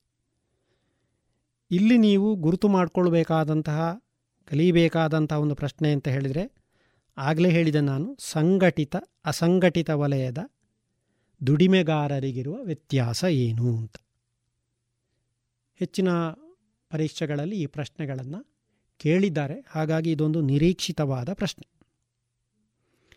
ಎರಡನೇ ಒಂದು ಪ್ರಶ್ನೆ, ಅಸಂಘಟಿತ ವಲಯದ ದುಡಿಮೆಗಾರರ ಸವಾಲುಗಳು. ಅಥವಾ ಅಸಂಘಟಿತ ವಲಯದ ದುಡಿಮೆಗಾರರು ಎದುರಿಸುತ್ತಿರುವ ಸಮಸ್ಯೆಗಳೇನು? ಈ ಎರಡೂ ಪ್ರಶ್ನೆಗಳು ಈ ಅಧ್ಯಾಯದಿಂದ ನಿರೀಕ್ಷಿತ ಪ್ರಶ್ನೆಗಳು. ಅವರಿಗೆ ಸರಿಯಾದ ಉದ್ಯೋಗ ಇಲ್ಲ. ಅವರಿಗೆ ಸರಿಯಾದ ವೇತನ ಇಲ್ಲ. ಅವರಿಗೆ ಉದ್ಯೋಗದಲ್ಲಿ ಭದ್ರತೆ ಇಲ್ಲ. ಈ ರೀತಿ ಈ ಅಸಂಘಟಿತ ವಲಯದ ದುಡಿಮೆಗಾರರ ಸಮಸ್ಯೆಯನ್ನು ನೀವು ಒಂದೊಂದಾಗಿ ಆರು ಅಂಶಗಳನ್ನು ಬರೀಬೇಕು. ಅಧ್ಯಾಯ ನಾಲ್ಕು. ಸಾಮಾಜಿಕ ಸಮಸ್ಯೆಗಳು ಅಂತ. ಸಮಾಜಶಾಸ್ತ್ರದಲ್ಲಿ ಅಧ್ಯಾಯ ನಾಲ್ಕು, ಸಾಮಾಜಿಕ ಸಮಸ್ಯೆಗಳು. ಬಹಳ ಒಂದು ದೀರ್ಘವಾದಂತಹ ಅಧ್ಯಾಯ. ಹಲವಾರು ವಿಚಾರಗಳು ಇದರಲ್ಲಿವೆ. ಇದರಲ್ಲಿ ಕೇಳುವಂತಹ ಪ್ರಶ್ನೆ ಫೋಕ್ಸೋ ಕಾಯ್ದೆಯ ಪ್ರಮುಖಾಂಶಗಳನ್ನು ತಿಳಿಸಿ. ಮಕ್ಕಳ ಮೇಲಿನ ಲೈಂಗಿಕ ದೌರ್ಜನ್ಯಕ್ಕೆ ಸಂಬಂಧಪಟ್ಟ ಕಾಯ್ದೆ, ಈ ಕಾಯ್ದೆಯ ಪ್ರಮುಖಾಂಶಗಳನ್ನು ತಿಳಿಸಿ. ಎರಡನೇದು, ಸಾಮಾಜಿಕ ಸಮಸ್ಯೆಗೆ ಪರಿಹಾರ ಕ್ರಮಗಳನ್ನು ತಿಳಿಸಿ. ಇದು ಜನರಲ್ ಆಗಿ ನೀವು ಉತ್ತರಿಸುವಂಥ ಒಂದು ಪ್ರಶ್ನೆ. ಸಾಮಾಜಿಕ ಸಮಸ್ಯೆಗೆ ಏನೆಲ್ಲ ಪರಿಹಾರ? ಶಿಕ್ಷಣ ಕೊಡುವಂಥದ್ದು, ಕಾನೂನು ಕ್ರಮ. ಗೊತ್ತು ನಿಮಗೆ? ಸಾಮಾಜಿಕ ಸಮಸ್ಯೆಯನ್ನು ಹೇಗೆ ಪರಿಹರಿಸ್ಬೋದು ಒಂದು ಆರು ಅಂಶಗಳನ್ನು ನೀವು ಬಹಳ ಸುಲಭವಾಗಿ, ಉತ್ತರವಾಗಿ ಇದಕ್ಕೆ ಬರೀಲಿಕ್ಕೆ ಅವಕಾಶ ಉಂಟು. ಇನ್ನು ಭೂಗೋಳಶಾಸ್ತ್ರವನ್ನು ತಗೊಂಡ್ರೆ ಮೂರು ಅಂಕದ ಪ್ರಶ್ನೆಗಳು. ಅಧ್ಯಾಯ ನಾಲ್ಕು, ಭಾರತದ ಮಣ್ಣುಗಳು ಅಂತ ಒಂದು ಪಾಠ ಇದೆ. ಭಾರತದ ಮಣ್ಣುಗಳು. ಇದರಲ್ಲಿ ಕೇಳುವಂಥ ಪ್ರಶ್ನೆ, ಮಣ್ಣಿನ ಸಂರಕ್ಷಣಾ ಕ್ರಮಗಳನ್ನು ತಿಳಿಸಿ. ನೀವು ನೋಡಿದಿರಿ ನಾಲ್ಕು ಅಂಕಕ್ಕೆ ಅರಣ್ಯ ಸಂರಕ್ಷಣಾ ಕ್ರಮಗಳನ್ನು ತಿಳಿಸಿ. ಈಗ ಮೂರು ಅಂಕಕ್ಕೆ ಮಣ್ಣಿನ ಸಂರಕ್ಷಣಾ ಕ್ರಮಗಳನ್ನು ತಿಳಿಸಿ. ಮಣ್ಣನ್ನು ಹೇಗೆ ನಾವು ಸಂರಕ್ಷಣೆ ಮಾಡಬಹುದು?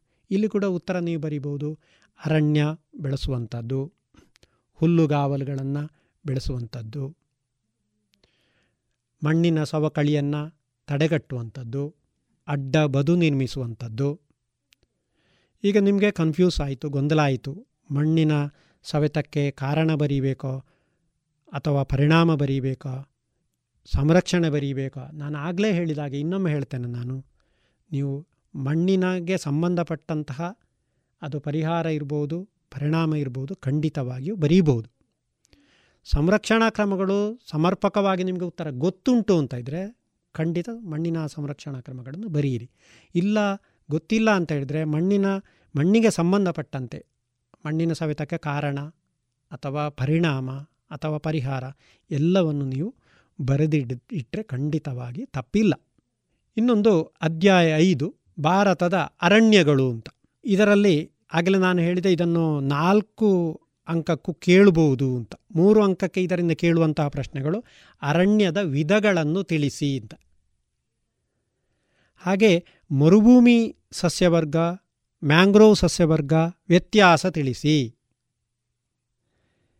ಭಾರತದ ಪ್ರಮುಖ ರಾಷ್ಟ್ರೀಯ ಉದ್ಯಾನವನಗಳನ್ನು ತಿಳಿಸಿ. ಈ ರೀತಿ ಮೂರು ಅಂಕಕ್ಕೆ, ನಾಲ್ಕು ಅಂಕಕ್ಕೆ ಕೇಳ್ತಿದ್ರೆ ಅರಣ್ಯ ಸಂರಕ್ಷಣಾ ವಿಧಗಳನ್ನು ತಿಳಿಸಿ. ಇಲ್ಲಿ ನೀವು ನಾಲ್ಕು ಅಂಕಕ್ಕೆ ಉತ್ತರವನ್ನು ಕಲಿಯಿತು ಅಂತ ಇದ್ದರೆ ಮೂರು ಅಂಕಕ್ಕೆ ಕೇಳಿದರೂ ಬರೀಬಹುದು, ಎರಡು ಅಂಕಕ್ಕೂ ಕೇಳಿದರೆ ನಿಮಗೆ ಬರೀಲಿಕ್ಕೆ ಅವಕಾಶ ಖಂಡಿತ ಉಂಟು.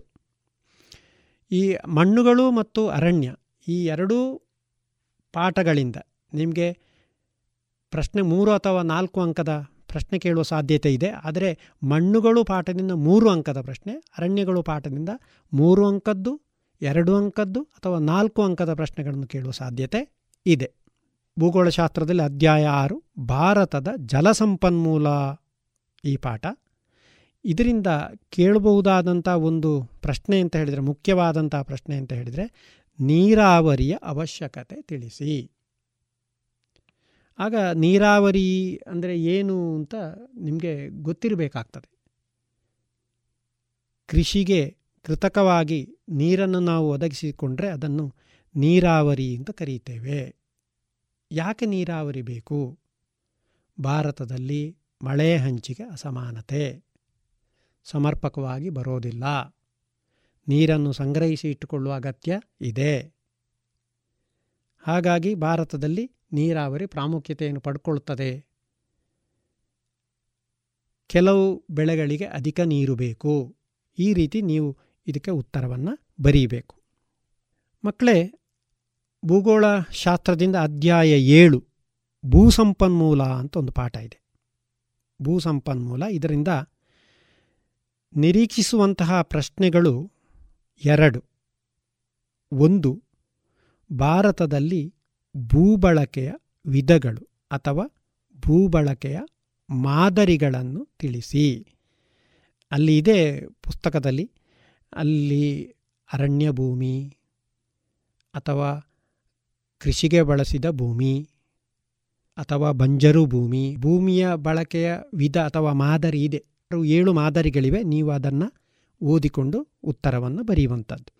ಇನ್ನೊಂದು ಪ್ರಶ್ನೆ, ವರ್ಗಾವಣೆ ಬೇಸಾಯಕ್ಕೂ ಸ್ಥಿರ ಬೇಸಾಯಕ್ಕೂ ಇರೋ ವ್ಯತ್ಯಾಸ ಏನು? ಅಲ್ಲಿ ನಿಮಗೆ ವರ್ಗಾವಣೆ ಬೇಸಾಯ ನಿಮ್ಗೆ ಗೊತ್ತಿರ್ಬೋದು.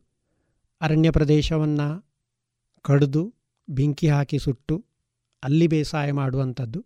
ಎರಡು ಮೂರು ವರ್ಷಗಳು ಕಳೆದಾಗ, ಅಲ್ಲಿ ಸಾರ ಕಡಿಮೆಯಾದಾಗ ಇನ್ನೊಂದು ಸ್ಥಳಕ್ಕೆ ವರ್ಗಾವಣೆ ಹೋಗಿ ಅಲ್ಲಿ ಬೇಸಾಯವನ್ನು ಮಾಡುವಂಥದ್ದು. ಸ್ಥಿರ ಬೇಸಾಯ ಅಂತ ಹೇಳಿದರೆ ಒಂದು ನಿರ್ದಿಷ್ಟ ಪ್ರದೇಶದಲ್ಲಿ ಬೇಸಾಯವನ್ನು ಮಾಡುವಂಥದ್ದು. ಈ ಎರಡೂ ಬೇಸಾಯ ಪದ್ಧತಿಗಳು ಕೂಡ ಹಿಂದಿನ ಕಾಲದಲ್ಲಿ ಸಾಂಪ್ರದಾಯಿಕವಾದಂತಹ ಬೇಸಾಯ ಪದ್ಧತಿಗಳು ಅಂತ. ಇದೆರಡು ನಿರೀಕ್ಷಿತ ಪ್ರಶ್ನೆಗಳು ಭೂ ಸಂಪನ್ಮೂಲ ಪಾಠದಲ್ಲಿ. ಅಧ್ಯಾಯ ಎಂಟು, ಖನಿಜ ಹಾಗೂ ಶಕ್ತಿ ಸಂಪನ್ಮೂಲಗಳು. ಇದರಿಂದ ಮೂರು ಅಂಕದ ನಿರೀಕ್ಷಿತ ಪ್ರಶ್ನೆಗಳು, ಅಸಂಪ್ರದಾಯಿಕ ಶಕ್ತಿ ಸಂಪನ್ಮೂಲಗಳ ಅವಶ್ಯಕತೆಯನ್ನು ತಿಳಿಸಿ. ಬಹಳ ಮುಖ್ಯವಾದಂಥ ಪ್ರಶ್ನೆ ಇದು. ಇವತ್ತು ಸಾಂಪ್ರದಾಯಿಕ ಶಕ್ತಿ ಸಂಪನ್ಮೂಲಗಳು ಮುಗಿಯುತ್ತವೆ. ಅದು ಹೆಚ್ಚು ಖರ್ಚು ವೆಚ್ಚದಾಯಕ ಹಾಗಾಗಿ ಅಸಂಪ್ರದಾಯಿಕ ಶಕ್ತಿ ಸಂಪನ್ಮೂಲಗಳನ್ನು ಬಳಸಬೇಕು. ಯಾಕೆ ಅಂತ ಕೇಳ್ಬೋದು. ಇದು ಮೂರು ಅಂಕಕ್ಕೆ ಕೇಳುವಂಥ ಒಂದು ಪ್ರಶ್ನೆ. ಸಾರಿಗೆ ಪಾಠಕ್ಕೆ ಬಂದರೆ ಅದರಿಂದಲೂ ಕೂಡ ಮೂರು ಅಂಕದ ಪ್ರಶ್ನೆಗಳನ್ನು ಕೇಳುವ, ಆಗಲೇ ಹೇಳಿದ ನಾನು, ನಾಲ್ಕು ಅಂಕದ ಪ್ರಶ್ನೆಯನ್ನು ಕೇಳ್ಬೋದು. ಮೂರು ಅಂಕದ ಪ್ರಶ್ನೆಯನ್ನು ಈ ಅಧ್ಯಾಯದಿಂದ ಕೇಳ್ಬೋದು. ರಸ್ತೆ ಸಾರಿಗೆ ಪ್ರಾಮುಖ್ಯತೆ ತಿಳಿಸಿ. ಸಾರಿಗೆಯ ಪ್ರಾಮುಖ್ಯತೆ ತಿಳಿಸಿ. ನಾಲ್ಕು ಅಂಕಕ್ಕೆ ನೀವು ಉತ್ತರವನ್ನು ಕಲಿತರೆ, ಮೂರು ಅಂಕಕ್ಕೆ ಖಂಡಿತವಾಗಿಯೂ ಉತ್ತರವನ್ನು ಬರೆಯಲಿಕ್ಕೆ ಅವಕಾಶ ಇದೆ. ಇದಿಷ್ಟು ಭೂಗೋಳಶಾಸ್ತ್ರದಿಂದ ಕೇಳುವಂತಹ ಪ್ರಶ್ನೆಗಳು. ಇನ್ನು ಅರ್ಥಶಾಸ್ತ್ರಕ್ಕೆ ಬಂದೆ. ಅಧ್ಯಾಯ ಎರಡು. ಗ್ರಾಮೀಣಾಭಿವೃದ್ಧಿ. ಮಕ್ಕಳೇ ಒಂದು ವಿಚಾರ ಹೇಳ್ತೇನೆ. ಖಂಡಿತವಾಗಿಯೂ ಬಹಳ ಸುಲಭದಲ್ಲಿ ಮೂರು ಅಂಕವನ್ನು ಗಳಿಸಲಿಕ್ಕೆ ಸಾಧ್ಯತೆ ಇರುವಂಥ ಒಂದು ಅಧ್ಯಾಯ ಇದು ಗ್ರಾಮೀಣ ಅಭಿವೃದ್ಧಿ ಇದರಿಂದ ಮೂರೇ ಪ್ರಶ್ನೆಗಳು ಕೇಳುವ ಸಾಧ್ಯತೆ ಇರುವಂಥದ್ದು ಒಂದನೇದು ಗ್ರಾಮೀಣ ಅಭಿವೃದ್ಧಿಯ ಮಹತ್ವ ತಿಳಿಸಿ. ಗ್ರಾಮೀಣಾಭಿವೃದ್ಧಿಯ ಮಹತ್ವ ತಿಳಿಸಿ ಅಂತ ಹೇಳಿದಾಗ ಏನು ಉತ್ತರ ಬರೀಬೇಕು? ಗ್ರಾಮಗಳು ಇವತ್ತು ಹಿಂದುಳಿದಿವೆ. ಸರಿಯಾದ ರಸ್ತೆ ಸಂಪರ್ಕ ಇಲ್ಲ.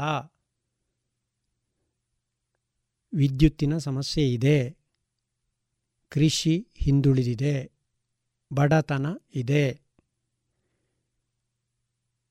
ಗೃಹ ಕೈಗಾರಿಕೆಗಳು ನಾಶ ಆಗ್ತಾ ಇವೆ.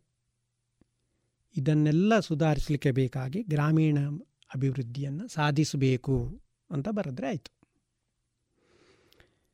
ಇನ್ನೊಂದು ಪಂಚಾಯತ್ ರಾಜ್ ವ್ಯವಸ್ಥೆಯ ಮುಖ್ಯ ಲಕ್ಷಣಗಳನ್ನು ತಿಳಿಸಿ ಅಂತ ಕೇಳ್ಬೋದು. ಆಗ ಪಂಚಾಯತ್ ರಾಜ್ ವ್ಯವಸ್ಥೆಯಲ್ಲಿ ಮೂರು ಹಂತಗಳಿವೆ ಅಂತ ಬರೀತೀರಿ. ಗ್ರಾಮ ಪಂಚಾಯತು, ತಾಲೂಕು ಪಂಚಾಯತು, ಜಿಲ್ಲಾ ಪಂಚಾಯತು. ಇಲ್ಲಿ ಮೀಸಲಾತಿ ಇದೆ ಅಂತ ಬರೀತೀರಿ. ಸರಿಯಾಗಿ ಒಂದು ಆರು ಅಂಶಗಳು ಈ ಅಧ್ಯಾಯಕ್ಕೆ ನೀವು ಪಟ್ಟಿ ಮಾಡಿಕೊಂಡಿತು ಅಂತ ಇದ್ದರೆ ನೀವು ಉತ್ತರ ಬರೀಲಿಕ್ಕೆ ಅವಕಾಶ ಇದೆ. ಇನ್ನೊಂದು ಕೇಳುವಂತಹ ಪ್ರಶ್ನೆ ಗ್ರಾಮೀಣ ಅಭಿವೃದ್ಧಿಯಲ್ಲಿ ಮಹಿಳೆಯರ ಪಾತ್ರ ಏನು ಅಂತ. ಯಾವ ರೀತಿ ಗ್ರಾಮಾಭಿವೃದ್ಧಿಯಲ್ಲಿ ಮಹಿಳೆಯರು ತೊಡಗಿಸಿಕೊಳ್ಳಬಹುದು ಅಧ್ಯಾಯ ಮೂರು. ಅರ್ಥಶಾಸ್ತ್ರದಲ್ಲಿ ಅಧ್ಯಾಯ ಮೂರು, ಹಣ ಮತ್ತು ಸಾಲ. ಇದರಲ್ಲಿ ಕೇಳುವಂಥ ಒಂದು ಪ್ರಮುಖವಾದ ಪ್ರಶ್ನೆ, ಆರ್ ಬಿ ಐಯ ಕಾರ್ಯಗಳನ್ನು ಪಟ್ಟಿ ಮಾಡಿ. ಭಾರತೀಯ ರಿಸರ್ವ್ ಬ್ಯಾಂಕಿನ ಕಾರ್ಯಗಳನ್ನು ತಿಳಿಸಿ. ಕೇಳುವಂತಹ ನಿರೀಕ್ಷಿತ ಒಂದು ಪ್ರಶ್ನೆ. ಅದರಲ್ಲಿ ಇನ್ನೊಂದು ಕೇಳುವ ಪ್ರಶ್ನೆ, ಹಣದ ಕಾರ್ಯಗಳು. ಹಣದ ಕಾರ್ಯಗಳನ್ನು ವಿವರಿಸಿ. ಹಣದ ಕಾರ್ಯಗಳನ್ನು ಪಟ್ಟಿ ಮಾಡಿ. ಮೂರನೆಯ ಪ್ರಶ್ನೆ, ಹಣದ ವಿಕಾಸದ ಹಂತಗಳನ್ನು ತಿಳಿಸಿ. ಹಣ ಮತ್ತು ಸಾಲ ಈ ಅಧ್ಯಾಯದಿಂದ ಮೂರು ಮಾರ್ಕಿಗೆ ಮೂರು ಪ್ರಶ್ನೆಗಳನ್ನು ಕೇಳುವ ಸಾಧ್ಯತೆ ಯಾವುದಾದರೂ ಒಂದು ಕೇಳಬಹುದು ಆರ್ ಬಿ ಐಯ ಕಾರ್ಯಗಳನ್ನು ತಿಳಿಸಿ, ಹಣದ ಕಾರ್ಯಗಳನ್ನು ತಿಳಿಸಿ, ಹಣದ ವಿಕಾಸದ ಹಂತಗಳನ್ನು ತಿಳಿಸಿ. ಅಧ್ಯಾಯ ನಾಲ್ಕು, ಸಾರ್ವಜನಿಕ ಹಣಕಾಸು ಮತ್ತು ಆಯವ್ಯಯ ಎನ್ನುವಂಥ ಪಾಠ. ಇದರಿಂದ ಕೇಳುವಂತಹ ಪ್ರಶ್ನೆ, ಸಾರ್ವಜನಿಕ ವೆಚ್ಚದ ಪ್ರಮುಖ ಉದ್ದೇಶಗಳು ಯಾವುವು? ಸರ್ಕಾರ ತನ್ನ ಆದಾಯವನ್ನು ಯಾವೆಲ್ಲ ಉದ್ದೇಶಕ್ಕಾಗಿ ಖರ್ಚು ಮಾಡ್ತದೆ ಅಂತ. ಇನ್ನೊಂದು ಪ್ರಶ್ನೆ, ತೆರಿಗೆಯೇತರ ವರಮಾನದ ಮೂಲಗಳು ಯಾವುವು?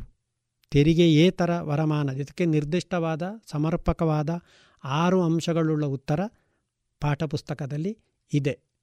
ಆರ್ ಬಿ ಐಯ ಒಂದು ಇನ್ಕಮ್ ಇರ್ಬೋದು, ಟಂಕಸಾಲೆಯಿಂದ ಬರುವ ಇನ್ಕಮ್, ಹೀಗೆ ಆರು ನಿರ್ದಿಷ್ಟವಾದ ಉತ್ತರಗಳು ಅದರಲ್ಲಿದೆ. ಇನ್ನು ವ್ಯವಹಾರ ಅಧ್ಯಯನವನ್ನು ತಗೊಂಡಾಗ ಅಧ್ಯಾಯ ಒಂದು. ಆಗ ಹೇಳಿದ್ದೇನೆ ಬ್ಯಾಂಕ್ ವ್ಯವಹಾರ, ಇಲ್ಲಿ ಬ್ಯಾಂಕಿನ ಗುಣಲಕ್ಷಣ ತಿಳಿಸಿ, ಬ್ಯಾಂಕ್ ಸಲ್ಲಿಸುವ ಸೇವೆಗಳನ್ನು ತಿಳಿಸಿ ಅಂತ ಪ್ರಶ್ನೆ ಕೇಳಿದಾಗ, ಸಾಮಾನ್ಯ ನಿಮಗೆ ಒಂದೇ ರೀತಿ ಬ್ಯಾಂಕಿನ ಕಾರ್ಯಗಳನ್ನು ತಿಳಿಸಿ, ಬ್ಯಾಂಕು ಠೇವಣಿಯನ್ನು ಸ್ವೀಕರಿಸ್ತದೆ, ಬ್ಯಾಂಕು ಸಾಲವನ್ನು ಕೊಡ್ತದೆ, ಬ್ಯಾಂಕ್ ಭದ್ರತಾ ಕಪಾಟುಗಳನ್ನು ಬಾಡಿಗೆಗೆ ಕೊಡ್ತದೆ ಈ ರೀತಿಯಾಗಿ ಸುಲಭದಲ್ಲಿ ನೀವು ಉತ್ತರವನ್ನು ಬರೆಯಲಿಕ್ಕೆ ಅವಕಾಶ ಇದೆ. ಇನ್ನೊಂದು ಪ್ರಶ್ನೆ ಇಲ್ಲಿ ಅಂಚೆ ಕಚೇರಿಯ ಕಾರ್ಯಗಳನ್ನು ತಿಳಿಸಿ ಅಂತ ಒಂದು ಕೇಳ್ಬೋದು, ಕೇಳ್ತಾರೆ. ಅಂಚೆ ಕಚೇರಿ, ಅದು ಕೂಡ ಆರ್ಥಿಕ ಸೇವೆಯನ್ನು ಸಲ್ಲಿಸುವಂತಹ, ಹಣಕಾಸಿನ ಸೇವೆಯನ್ನು ಸಲ್ಲಿಸುವಂಥ ಒಂದು ಸಂಸ್ಥೆ. ಇನ್ನೊಂದು ಪ್ರಶ್ನೆ ಕೇಳುವಂಥದ್ದು ಬ್ಯಾಂಕಿನ ವಿಧಗಳನ್ನು ತಿಳಿಸಿ ಅಂತ. ಮತ್ತೊಂದು ಪ್ರಶ್ನೆ ವಿವಿಧ ರೀತಿಯ ಬ್ಯಾಂಕಿನಲ್ಲಿ ತೆರೆಯಬಹುದಾದ ಖಾತೆಗಳು ಯಾವುವು? ಅಲ್ಲಿ ಕೂಡ ವ್ಯತ್ಯಾಸ ಕೇಳ್ಬೋದು. ಉಳಿತಾಯ ಖಾತೆ, ಚಾಲ್ತಿ ಖಾತೆಗೆ ವ್ಯತ್ಯಾಸ ಏನು ಅಂತ ಕೇಳ್ಬೋದು. ಇನ್ನೊಂದು ಬ್ಯಾಂಕ್ ವ್ಯವಹಾರ ಪಾಠದಿಂದ ಪಾಠದಿಂದ ಕೇಳುವಂಥ ಪ್ರಶ್ನೆ, ಬ್ಯಾಂಕಿನಲ್ಲಿ ಖಾತೆ ತೆರೆಯುವಾಗ ಅನುಸರಿಸುವ ವಿಧಾನಗಳನ್ನು ತಿಳಿಸಿ ಅಂತ. ಅಲ್ಲಿ ಏಳು ಹಂತ ಇದೆ. ಯಾವ ರೀತಿಯ ಬ್ಯಾಂಕ್ ಖಾತೆ ಬೇಕು ಅಂತ ನಿರ್ಧಾರ ಮಾಡುವಂಥದ್ದು? ಬ್ಯಾಂಕನ್ನು ಆಯ್ಕೆ ಮಾಡಿಕೊಳ್ಳುವಂಥದ್ದು, ಬ್ಯಾಂಕಿನ ಅಧಿಕಾರಿಯನ್ನು ಸಂಪರ್ಕಿಸುವಂಥದ್ದು, ಅರ್ಜಿ ನಮೂನೆಯನ್ನು ಪಡ್ಕೊಳ್ಳುವಂಥದ್ದು, ಅದನ್ನು ತುಂಬುವಂಥದ್ದು, ಪರಿಚಿತರ ಉಲ್ಲೇಖನವನ್ನು ಕೊಡುವಂಥದ್ದು, ಪ್ರಾಥಮಿಕ ಠೇವಣಿಯನ್ನು ತುಂಬುವಂಥದ್ದು. ಹಾಗಾಗಿ ಈ ಬ್ಯಾಂಕ್ ವ್ಯವಹಾರದಿಂದ ಮೂರು ಅಂಕದ ಈ ಐದು ಪ್ರಶ್ನೆಗಳು, ಅಂದರೆ ಬ್ಯಾಂಕಿನ ಗುಣಲಕ್ಷಣ, ಬ್ಯಾಂಕ್ ಸಲ್ಲಿಸುವ ಸೇವೆ, ಬ್ಯಾಂಕಿನ ವಿಧಗಳು ಬ್ಯಾಂಕಿನಲ್ಲಿ ತೆರೆಯಬಹುದಾದ ಖಾತೆಗಳು, ಅಲ್ಲಿ ಇನ್ನೊಂದು ಅಂಚೆ ಕಚೇರಿಯ ಕಾರ್ಯಗಳು, ಖಾತೆ ತೆರೆಯುವ ವಿಧಾನಗಳು. ವ್ಯವಹಾರ ಅಧ್ಯಯನದಿಂದ ಮೂರು ಅಂಕಕ್ಕೆ ಕೇಳಬಹುದಾದ ಇನ್ನೊಂದು ಅಧ್ಯಾಯ ಅಂತ ಹೇಳಿದರೆ ಉದ್ಯಮಗಾರಿಕೆ. ಇಲ್ಲಿ ಉದ್ಯಮಗಾರಿಕೆಯ ಲಕ್ಷಣಗಳನ್ನು ತಿಳಿಸಿ.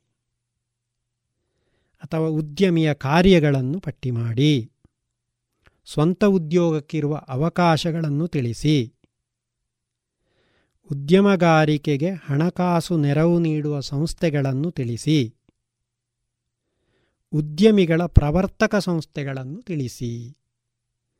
ಈ ರೀತಿ ಒಟ್ಟು ಐದು ಪ್ರಶ್ನೆಗಳನ್ನು ಕೇಳ್ಬೋದು. ಉದ್ಯಮಗಾರಿಕೆಯ ಲಕ್ಷಣಗಳು, ಉದ್ಯಮಿಯ ಕಾರ್ಯಗಳು, ಸ್ವಂತ ಉದ್ಯೋಗಕ್ಕಿರುವ ಅವಕಾಶಗಳು, ಉದ್ಯಮಗಾರಿಕೆಗೆ ಹಣಕಾಸು ನೆರವು ನೀಡುವ ಸಂಸ್ಥೆಗಳು, ಉದ್ಯಮಿಗಳ ಪ್ರವರ್ತಕ ಸಂಸ್ಥೆ. ಈ ಅಧ್ಯಾಯದಿಂದ ಒಂದು ಮಾರ್ಕಿನ ಮತ್ತು ಎರಡು ಅಂಕದ ಪ್ರಶ್ನೆಗಳನ್ನು ಕೂಡ ಕೇಳಲಿಕ್ಕೆ ಅವಕಾಶ ಇದೆ. ಇನ್ನೊಂದು ಅಧ್ಯಾಯ ಅಧ್ಯಾಯ ಮೂರು, ವ್ಯವಹಾರದ ಜಾಗತೀಕರಣ. ವ್ಯವಹಾರ ಅಧ್ಯಯನದಿಂದ ಮೂರನೇ ಅಧ್ಯಾಯ, ವ್ಯವಹಾರದ ಜಾಗತೀಕರಣ. ಇದರಿಂದ ಕೇಳಬಹುದಾದಂಥ ಪ್ರಶ್ನೆಗಳು, ಜಾಗತೀಕರಣದ ಲಕ್ಷಣಗಳು ಯಾವುವು? ಎರಡನೇದು, ಜಾಗತೀಕರಣದ ಅನುಕೂಲತೆಗಳನ್ನು ತಿಳಿಸಿ. ಮೂರನೇ ಪ್ರಶ್ನೆ, ಜಾಗತೀಕರಣದ ಅನನುಕೂಲತೆಗಳನ್ನು ಪಟ್ಟಿ ಮಾಡಿ. ನಾಲ್ಕನೇ ಪ್ರಶ್ನೆ, ವಿಶ್ವ ವ್ಯಾಪಾರ ಸಂಘಟನೆಯ ಉದ್ದೇಶಗಳನ್ನು ತಿಳಿಸಿ. ಈ ನಾಲ್ಕು ಪ್ರಶ್ನೆಗಳಲ್ಲಿ ಒಂದು ಪ್ರಶ್ನೆಯನ್ನು ಖಂಡಿತವಾಗಿಯೂ ಕೇಳುವ ಸಾಧ್ಯತೆ ಹೆಚ್ಚು ಇದೆ. ಜಾಗತೀಕರಣದ ಲಕ್ಷಣಗಳು ಯಾವುವು? ಜಾಗತೀಕರಣದ ಅನುಕೂಲತೆ ಏನು? ಜಾಗತೀಕರಣದ ಅನಾನುಕೂಲತೆಗಳಾವುವು? ವಿಶ್ವ ವ್ಯಾಪಾರ ಸಂಘಟನೆಯ ಉದ್ದೇಶಗಳನ್ನು ತಿಳಿಸಿ. ಮೂರು ಅಂಕದಿಂದ ಕೇಳಬಹುದಾದ, ಮೂರು ಅಂಕಕ್ಕೆ ಕೇಳಬಹುದಾದ ವ್ಯವಹಾರ ಅಧ್ಯಯನದ ನಾಲ್ಕನೇ ಒಂದು ಅಧ್ಯಾಯ ಅಂತ ಹೇಳಿದರೆ ಗ್ರಾಹಕ ಶಿಕ್ಷಣ ಮತ್ತು ರಕ್ಷಣೆ. ಇದರಲ್ಲಿ ನಿರೀಕ್ಷಿತ ಪ್ರಶ್ನೆಗಳು ಹೀಗಿವೆ. ಗ್ರಾಹಕ ಶಿಕ್ಷಣ ಕಾಯ್ದೆಯ ಮುಖ್ಯ ಉದ್ದೇಶಗಳನ್ನು ತಿಳಿಸಿ. ಎರಡನೇ ಪ್ರಶ್ನೆ, ಗ್ರಾಹಕರ ಹಕ್ಕುಗಳು ಯಾವುವು? ಮೂರನೇದು, ಗ್ರಾಹಕ ನ್ಯಾಯಾಲಯಕ್ಕೆ ಸಲ್ಲಿಸಬೇಕಾದ ದೂರಿನಲ್ಲಿ ಇರಬೇಕಾದ ಮಾಹಿತಿಗಳು ಯಾವುವು? ಈ ಮೂರು ಪ್ರಶ್ನೆಗಳು ಗ್ರಾಹಕ ಶಿಕ್ಷಣ ಮತ್ತು ರಕ್ಷಣೆಯಿಂದ, ರಕ್ಷಣೆ ಎಂಬ ಅಧ್ಯಾಯದಲ್ಲಿ ಮೂರು ಅಂಕಕ್ಕೆ ಕೇಳಬಹುದಾದಂತಹ ಪ್ರಶ್ನೆಗಳು ಮಕ್ಕಳು. ಈಗ ಎರಡು ಅಂಕ ಮತ್ತು ಒಂದು ಅಂಕದ ಪ್ರಶ್ನೆಗಳು ಇದಮಿತ್ತಂ ಇದೇ ಬರ್ತದೆ ಅಂತ ನಮಗೆ ಕಂಡುಕೊಳ್ಳೋದು ಕಷ್ಟ. ನೀವು ನಾಲ್ಕು ಅಂಕ, ಮೂರು ಅಂಕದ ಪ್ರಶ್ನೆಗಳನ್ನು ಏನು ಓದಿಕೊಂಡಿದ್ದೀರಾ? ಇದರಲ್ಲಿ ಕೆಲವು ಪ್ರಶ್ನೆಗಳು ಎರಡು ಅಂಕಕ್ಕೂ ಕೇಳಬಹುದು ಒಂದು ಅಂಕದ ಪ್ರಶ್ನೆ ಪಾಠದ ಮಧ್ಯಭಾಗದಿಂದ ಎಲ್ಲಿಂದಲೂ ಕೇಳಬಹುದು ಎರಡು ಅಂಕದ ಪ್ರಶ್ನೆಗಳನ್ನು ಕೇಳಬಹುದು ಈಗ ನಾನು ಹೇಳಿದಂತಹ ಪ್ರಶ್ನೆಗಳಿಗೆ ಉತ್ತರಗಳನ್ನು ನಿಖರವಾಗಿ ಗುರುತು ಮಾಡಿಕೊಂಡು, ಮುಖ್ಯಾಂಶಗಳನ್ನು ನೋಟ್ ಮಾಡಿಕೊಂಡು, ಸರಿಯಾಗಿ ಓದಿಕೊಂಡ್ರೆ ನೀವು ಹೆಚ್ಚಿನ ಅಂಕಗಳನ್ನು ಈ ಪರೀಕ್ಷೆಯಲ್ಲಿ ಗಳಿಸಲಿಕ್ಕೆ ಅವಕಾಶ ಇದೆ. ನೀವು ಏನು ಪ್ರಶ್ನೆಗಳನ್ನು ಗುರುತು ಮಾಡಿಕೊಂಡಿದ್ದೀರೋ ಒಂದೊಂದೇ ಪ್ರಶ್ನೆಗಳಿಗೆ ನಿಖರವಾದ ಉತ್ತರವನ್ನು ಓದಿ ಬರ್ಕೊಂಡು ಮುಂದಿನ ಪರೀಕ್ಷೆಗೆ ಬರೆಯಿರಿ ನಿಮಗೆಲ್ಲರಿಗೂ ಒಳ್ಳೆಯದಾಗಲಿ ಅಂತ ಹಾರೈಸ್ತೇನೆ. ನಮಸ್ಕಾರ. ಇದುವರೆಗೆ ಎಸ್ಎಸ್ಎಲ್ಸಿ ಪರೀಕ್ಷೆಗೆ ಪೂರಕವಾಗಿ ಸಮಾಜ ವಿಜ್ಞಾನ ಈ ವಿಷಯಕ್ಕೆ ಸಂಬಂಧಿಸಿದಂತೆ ಸರಕಾರಿ ಪದವಿ ಪೂರ್ವ ಕಾಲೇಜು ಉಪ್ಪಿನಂಗಡಿ. ಇಲ್ಲಿನ ಶಿಕ್ಷಕರಾದ ಸುಬ್ರಹ್ಮಣ್ಯ ಭಟ್ ಅವರಿಂದ ರೇಡಿಯೋ ಪಾಠ ಕೇಳಿದಿರಿ.